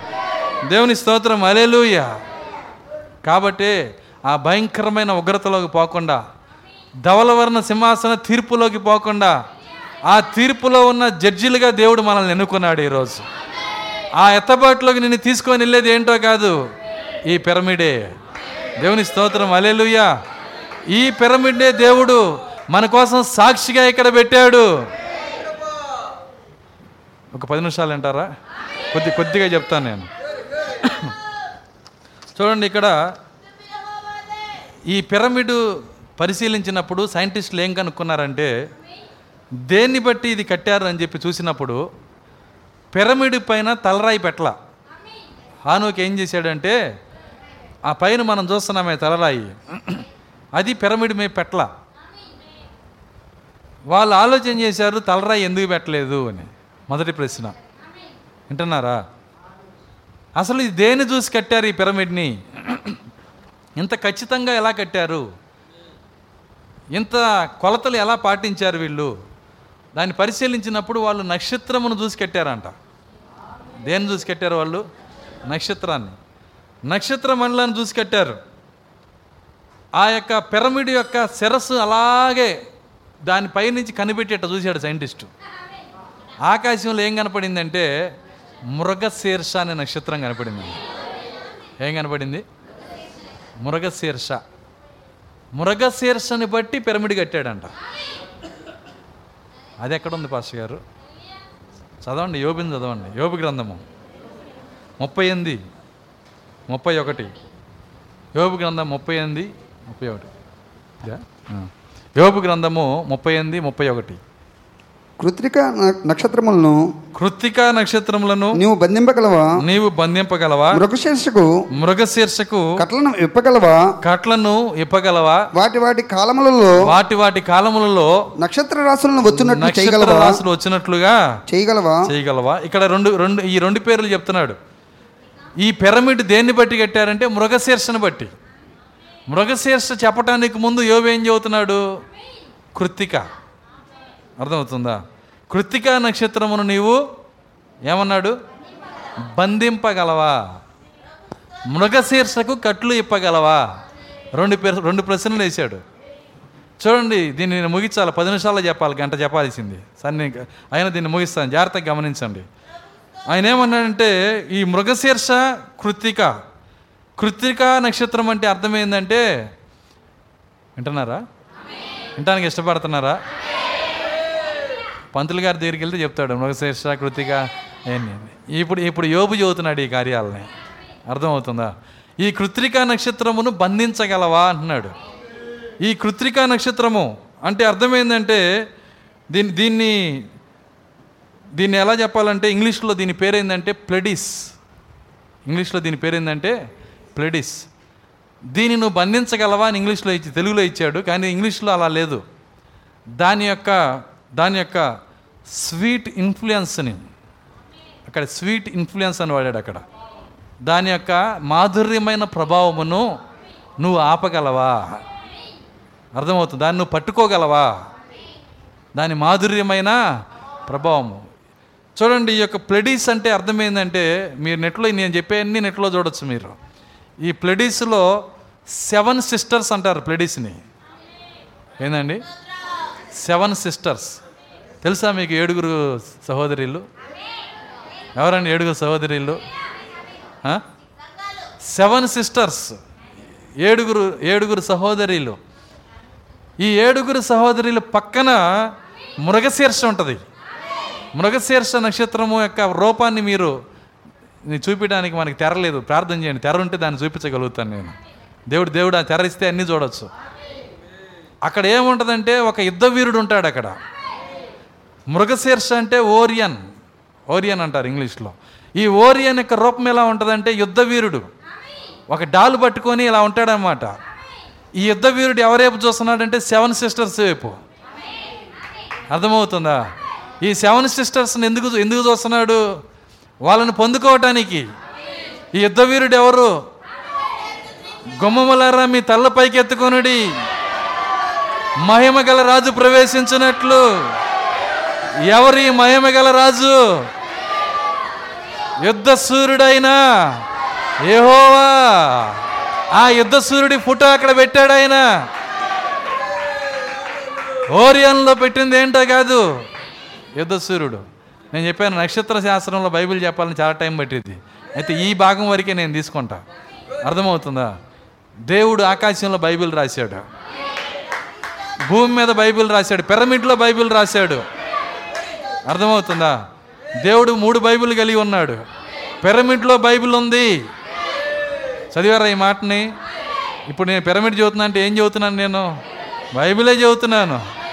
పిరమిడ్లో బైబిల్ ఉంది. ఆకాశంలో బైబిల్ ఉంది. ఆయన రాయలేని చోటు రాయటానికి కష్టపడుతున్న చోటు ఎక్కడంటే నీ హృదయమే. ఈ బైబిల్ నీ హృదయంలో రాయటానికి ఆయన కష్టపడుతున్నాడు ఆయన. దేవుని స్తోత్రం అలెలుయ్యా చూడండి ఈ ఓరియాన్ యుద్ధ వీరుడు ఈయన ఏం చేస్తున్నాడంటే ఈ యొక్క కృతిగా నక్షత్రములను ఏం చేస్తున్నాడంటే సెవెన్ సిస్టర్స్ వైపు ఆయన తిరిగి వాటి యొక్క మా మాధుర్యమైన స్వీట్ ఇన్ఫ్లుయెన్స్ అన్నాడు. స్వీట్ ఇన్ఫ్లుయెన్స్ని పొందుకోవటానికి సో నా ఈ- ఆ సెవెన్ సిస్టర్ని పెళ్ళి చేసుకోవటానికి. అర్థమవుతుందా? సెవెన్ సిస్టర్స్ని పెళ్ళి చేసుకోవడానికి సరే ఇప్పుడు మీకు అర్థమయ్యేటట్టు స్టోరీ చూపిస్తాను మీకు. ఇప్పుడు ఈ పిరమిడ్ దేన్ని చూస్తుంది? సైంటిస్ట్ చూసినప్పుడు? ఓరియన్. దేన్ని? మృగశీర్ష. మృగశీర్ష ఎందుకు చూస్తుందంటే తలరాయి అక్కడ పెట్టాడు. ఎందుకు దాన్ని చూస్తుంది? తలరాయి ఎక్కడ ఉంది ఓరియన్ అనే మాటకి వెలు అర్థమైందంటే పరలోక వెలుగు. ఎంతమందికి అర్థమవుతుంది నేను చెప్తుంది? ఓరియన్ అంటే అర్థం ఏంటి? పరలోక వెలుగు. ఈ తలరాయిని ఎక్కడ పెట్టాడంటే పైన పెట్టాడు. ఓరియన్లో పెట్టాడు. మృగశీర్షలో పెట్టాడు. మృగశీర్షలో పెట్టి దానికి ఏడు కట్లేసాడు ఏడు ముద్రలు వేసాడు.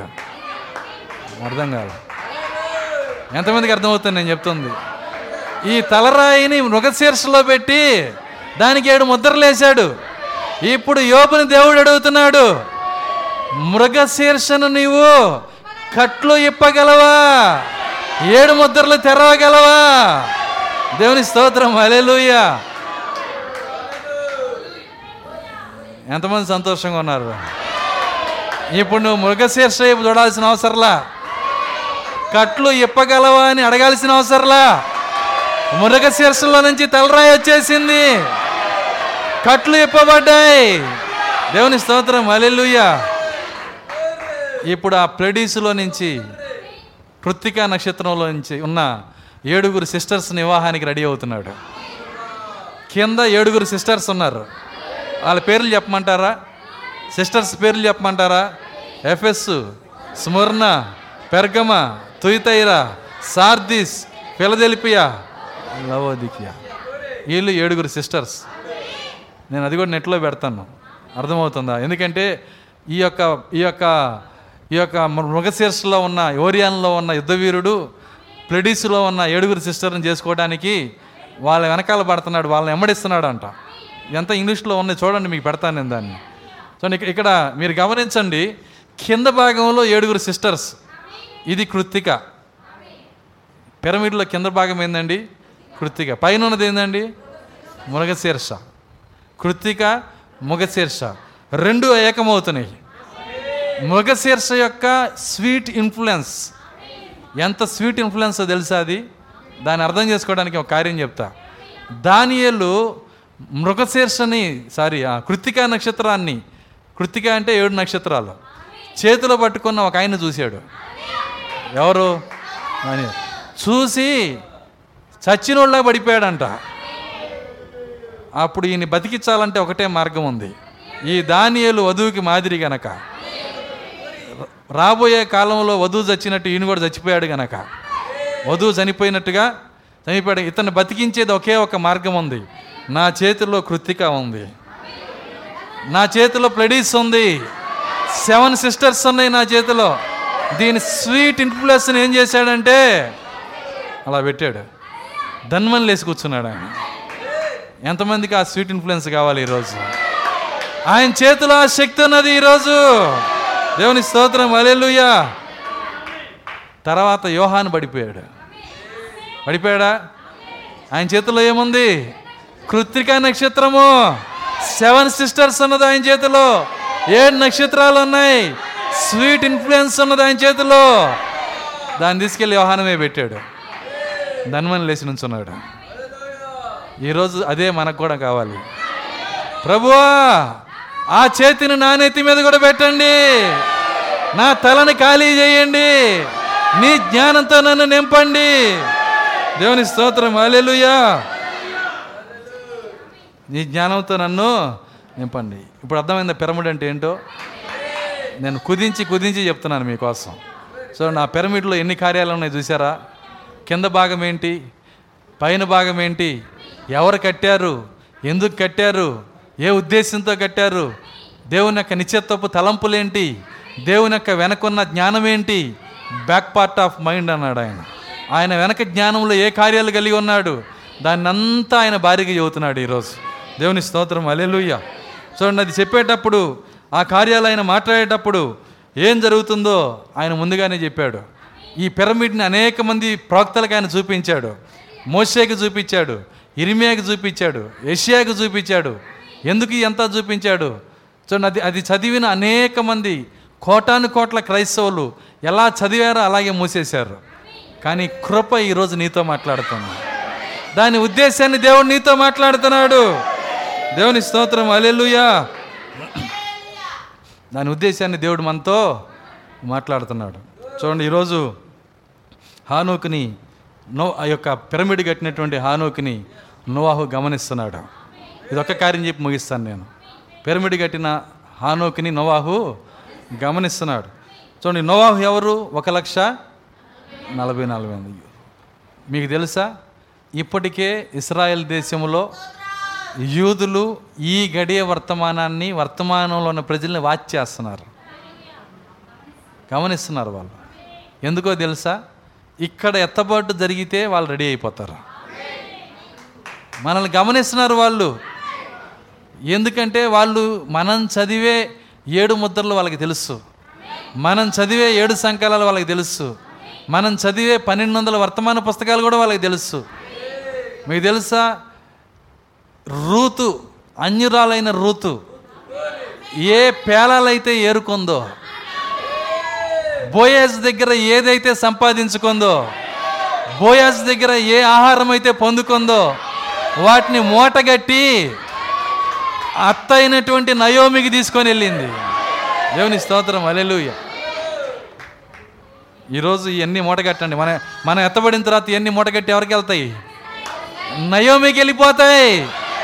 ఇప్పటికే వాళ్ళు గ్రహిస్తున్నారు.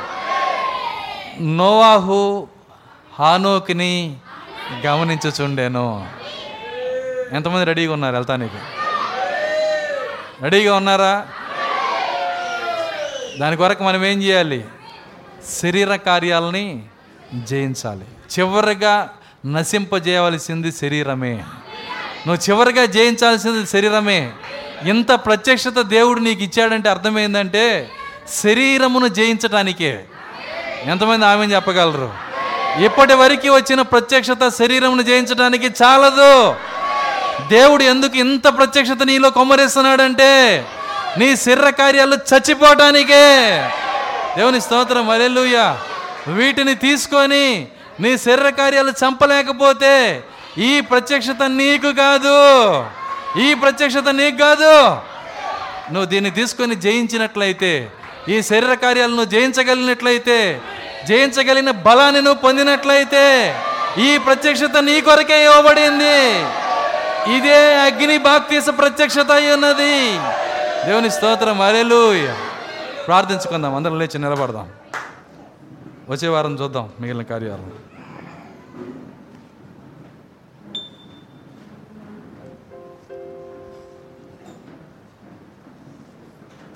కొద్ది నిమిషాలు అందరము ప్రార్థించుదాం. స్తోత్రములు స్తోత్రములు స్తోత్రములు స్తోత్రములు ప్రభువా. కృపగలన తండ్రి మీకు స్తోత్రాలు చెల్లిస్తున్నాం.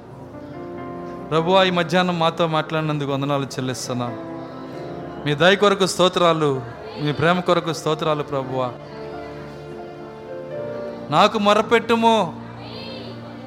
నీవు గ్రహింపలేని సంగతులు నీకు నేను తెలియజేస్తానని చెప్పిన దేవా. ఈరోజు మా జీవితంలో నెరవేరుస్తున్న దేవా ఏమీ తెలియని ఎందుకు పనికిరాని మమ్మలను ఏ స్థానంలో నువ్వు ఎన్నుకున్నావో మేము చూస్తున్నాము ప్రభువా ఈ లోతైన కార్యాలను బట్టి మీకు స్తోత్రాలు చెల్లిస్తున్నా. ఈ ఏడో ముద్ర ప్రత్యక్షతను బట్టి నీకు స్తోత్రాలు చెల్లిస్తున్నా. నీ దయ కొరకు వందనాలు ప్రభువా. నీ ప్రేమ కొరకు స్తోత్రాలు చెల్లిస్తున్నాము. అలెలుయ తండ్రి నీకు స్తోత్రాలు. ఈ ప్రత్యక్షత నిజముగా ఏ హృదయంలోకి వెళ్తుందో వాళ్ళు జై జీవితమును జీవించగలరు ప్రభువా. వాళ్ళు మరణమును జయించగలరు. వాళ్ళు పాపమును జయించగలరు. వాళ్ళు సమస్తమును జయించగలరు నాయన. అయితే అది నిజముగా అది హృదయంలోకి వెళ్ళవలసి ఉన్నది ఈరోజు నువ్వు ఎవరి కొరకైతే దీన్ని ఎన్నుకొని మాట్లాడావో వారి హృదయంలో అది కార్యము జరిగించునుగాక హాలెలూయ హాలెలూయ స్తోత్రం స్తోత్రం స్తోత్రములు ప్రభు. దేవానికే స్తోత్రాలు చెల్లిస్తున్నా. ఈ మధ్యాహ్నము నీ కృపదయ చేయండి మీరు ఇక్కడ నుండి మాట్లాడినందుకు వందనాలు. శరీర కార్యములను తక్కువ చేసి ఆత్మీయ కార్యములు పెంచే శక్తి మాకు దయచేయండి ప్రభువా. దేవానికే స్తోత్రాలు నాయన. ఎవరైనా నశించిపోయారంటే ఆత్మీయ కార్యాలను తగ్గించిన దాని వల్లే శరీర కార్యాలను పెంచిన దాని వల్లే ప్రభువా. నీ కృప మాకు దయచేయండి నాయన. హాలెలూయ హాలెలూయ హాలెలూయ నీకే స్తోత్రం స్తోత్రములు స్తోత్రములు స్తోత్రములు స్తోత్రములు ప్రభువా. తండ్రి నీ బిడ్డలను మీరు సంధించండి. నన్ను మీరు సంధించండి ప్రభువా. ఓ ఇది మా వలన జరిగింది కాదు ప్రభువా. ఇది మా వలన జరిగింది కాదు. ఇది మీ వలన జరిగినది కాదు. ఇది దేవుని కృపావరమే. హల్లెలూయా. తండ్రి ఎవరైనా దీన్ని గ్రహించలేని స్థితిలో ఉంటే దయతో వారి హృదయాలు తెరవండి ప్రభువా. వారికి గ్రహించే శక్తి మీరు దయచేయండి నాయన. హాలెలూయ హాలెలూయ స్తోత్రం స్తోత్రములు స్తోత్రములు స్తోత్రములు స్తోత్రములు ప్రభా కృపగలిన తండ్రి నీకు స్తోత్రాలు చెల్లిస్తున్నాం. విన్న వాక్యం హృదయం పైన రాయండి. దాని ప్రకారం జీవించే శక్తి మాకు దయచేయండి. గ్రహించే హృదయము దయచేయండి. ప్రత్యక్షత కొరకు ప్రాణం పెట్టినటువంటి బిడ్డలు ప్రవక్తలు అనేక మంది ఉన్నారు నాయన. దేవానికి స్తోత్రములు. అంతకంటే ఎక్కువగా అన్నిటికన్నా అతి గొప్ప పోరాటము మా శరీరంలో ఉన్న పాపాన్ని చంపటమే ప్రభు దాన్ని జయించే శక్తి మాకు దయచేయండి. నిజమైన మారు మనసు దయచేయండి. నిజమ యథార్థమైన హృదయం దయచేయండి. పరిశుద్ధాత్మతో మీరు సంధించండి నాయనా. హల్లెలూయా హల్లెలూయా. స్తోత్రం స్తోత్రములు స్తోత్రములు స్తోత్రములు ప్రభువ. కృపగలిన తండ్రి నీకు స్తోత్రాలు చెల్లిస్తున్నాం. మీ ఆత్మతో మీరు దిగిరండి ప్రభువా. ప్రతి హృదయాన్ని మీరు అభిషేకించండి నాయన. ప్రతి హృదయంలోకి మీరు రండి ప్రభువా. ఏదో ఒక అనుభవం పొందుటకు సహాయము దయచేయండి. నిజమైన పరిశుద్ధాత్మతో నాయన ఒక అనుభవాన్ని పొందే శక్తి ప్రతి బిడ్డకి మీరు దయచేయండి ప్రభువా. హాలెలూయ హాలెలూయ స్తోత్రం. స్తోత్రములు ప్రభువా. కృపగలిన తండ్రి నీకు స్తోత్రాలు చెల్లిస్తున్నాం. తండ్రి నీకు స్తోత్రాలు ప్రభువా. దేవానికి స్తోత్రములు. కూడి వచ్చిన ప్రతి బిడ్డను మీరు దీవించండి. నీ అభిషేకము లేకుండా మీ ఆత్మ సన్నిధి లేకుండా ఒక్కరు కూడా ఇక్కడి నుంచి వెళ్ళకూడదు నాయనా. స్తోత్రాలు చెల్లిస్తున్నాం. ప్రతి బిడ్డను మీరు అభిషేకించండి ప్రభు. నీ పరిశుద్ధాత్మ శక్తితో మీరు నింపండి నాయన. హల్లెలూయ. తండ్రి మా వినికిల్లో విన్న వర్తమానం దీవించండి. నూరంతలు ఫలించడం సహాయము దయచేయండి. ఓ తండ్రి ఆ పిరమిడ్ జ్ఞానముతో హానోకు ఎత్తబడినట్లుగా ఈరోజు మేము కూడా ఎత్తబడదుముగాక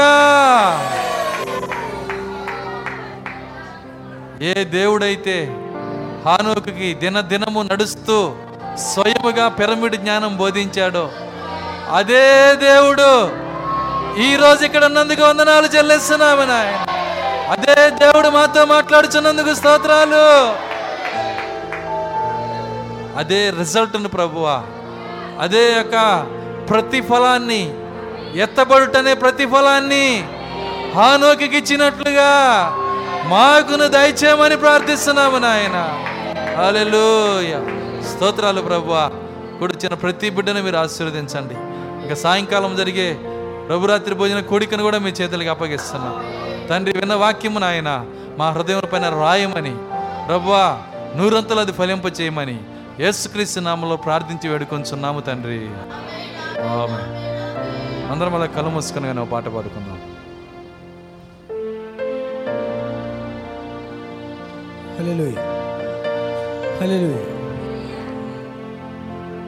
నిత్యానంద గృహము మనకేసు సిద్ధపరచే పరమందునా. నిత్యానంద గృహము మనకైసు సిద్ధపరచే పరమందునా. నిత్యానంద గృహము మనకైసు సిద్ధపరచే పరమందునా. మరలా వచ్చి మనలను యేసు మరలా వచ్చి మనలను యేసు తానుండు స్థలముకు కొనిపోవును. తానుండు స్థలముకు కొనిపోవును. నిత్యానంద గృహము మనకై యేసు సిద్ధపరచే పరమందునా. నిత్యానంద గృహము మనకై యేసు సిద్ధపరచే పరమందునా అశాశ్వత లోకములో యాత్రికులం పరదేశులం అశాశ్వత లోకములో యాత్రికులం పరదేశులం స్థిర నివాసము లేదు ఇలలో ఏసే ఆశ్రయం. స్థిర నివాసము లేదు ఇలలో. ఏసే ఆశ్రయం. మరలా వచ్చి మనలను ఏసు మరలా వచ్చి మనలను ఏసు తానుండు స్థలముకు కొనిపోవును. తానుండు స్థలముకు కొనిపోవును. నిత్యానంద గృహము మనకై యేసు సిద్ధపరచే పరమందునా. నిత్యానంద గృహము మనకై యేసు సిద్ధపరచే పరమందునా. పరము నుండి వరుడైన యేసు మధ్యాకాశమునకు ఏతించును. పరము నుండి వరుడైన యేసు మధ్యాకాశమునకు ఏతించును.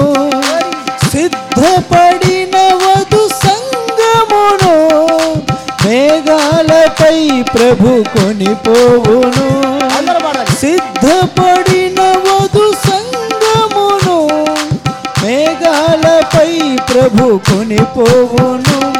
కన్నీరు లేదు ఆవేదన లేదు కన్నీరు లేదు ఆవేదన లేదు.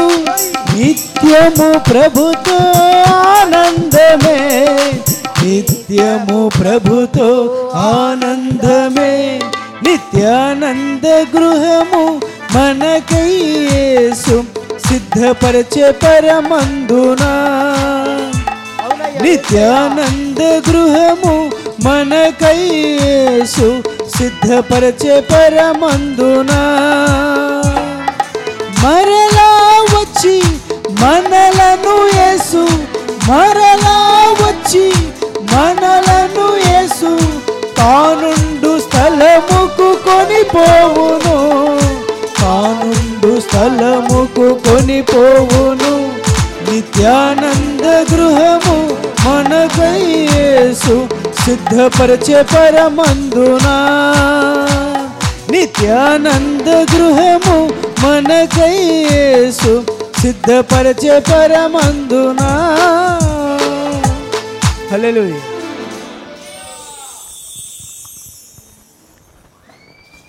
ఆశీర్వాదంతో ముగించుకుందాం.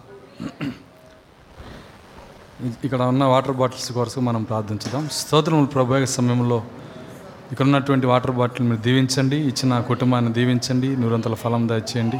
సహోదరి కృపాకుమారికి నూరంతల ఫలం మీరు దాయిచేయండి ప్రభువ. ఇది నీ పరిచయలో వాడబట్టు సహాయం దాయిచేయమని దాన్ని నిజంగా ప్రభువ ఆయన ఇక్కడ ఉన్నటువంటి ప్రతి బిడ్డను ప్రభువ నీ అభిషేకంతో నింపి కనిచేటట్టు సహాయం దయచేయండి ఎస్ క్రీస్తునాలు ప్రార్థించేడు కొంచున్నామా ఆశీర్వాదంతో ముగించుకుందాం. మన ప్రభు అయిన యేసుక్రీస్తు వారి కృప ప్రేమ సమాధానము ఇక్కడ కూడినటువంటి వాక్య వధువుకు భూమి మీద ఉన్న ఆయన వాక్య వధువుకు సదాకాలం తోడే నడిపించునుగాక.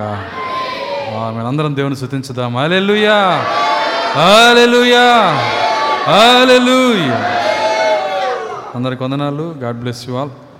మరి గుర్తుంచుకోనండి రేపు పద్నాలుగో తారీఖు గురువారము.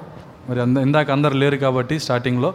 పద్నాలుగో తారీఖు గురువారము చర్చిలోనే పది గంటలకి సహోదరుడు పాల్ ప్రసాద్ గారి యొక్క జ్ఞాపకార్థ కూడుకున్నది. మరి గుర్తుంచుకొని అందరూ రావాల్సిందిగా కోరుతా ఉన్నాం. నాలుగున్నరకి ఇక్కడ ప్రభురాత్రి భోజన కూడికి ప్రారంభించడం జరుగుతుంది. దయచేసి అందరూ సిద్ధపడి రావాల్సిందిగా కోరుతా ఉన్నాం. అందరికి వందనాలు. God bless you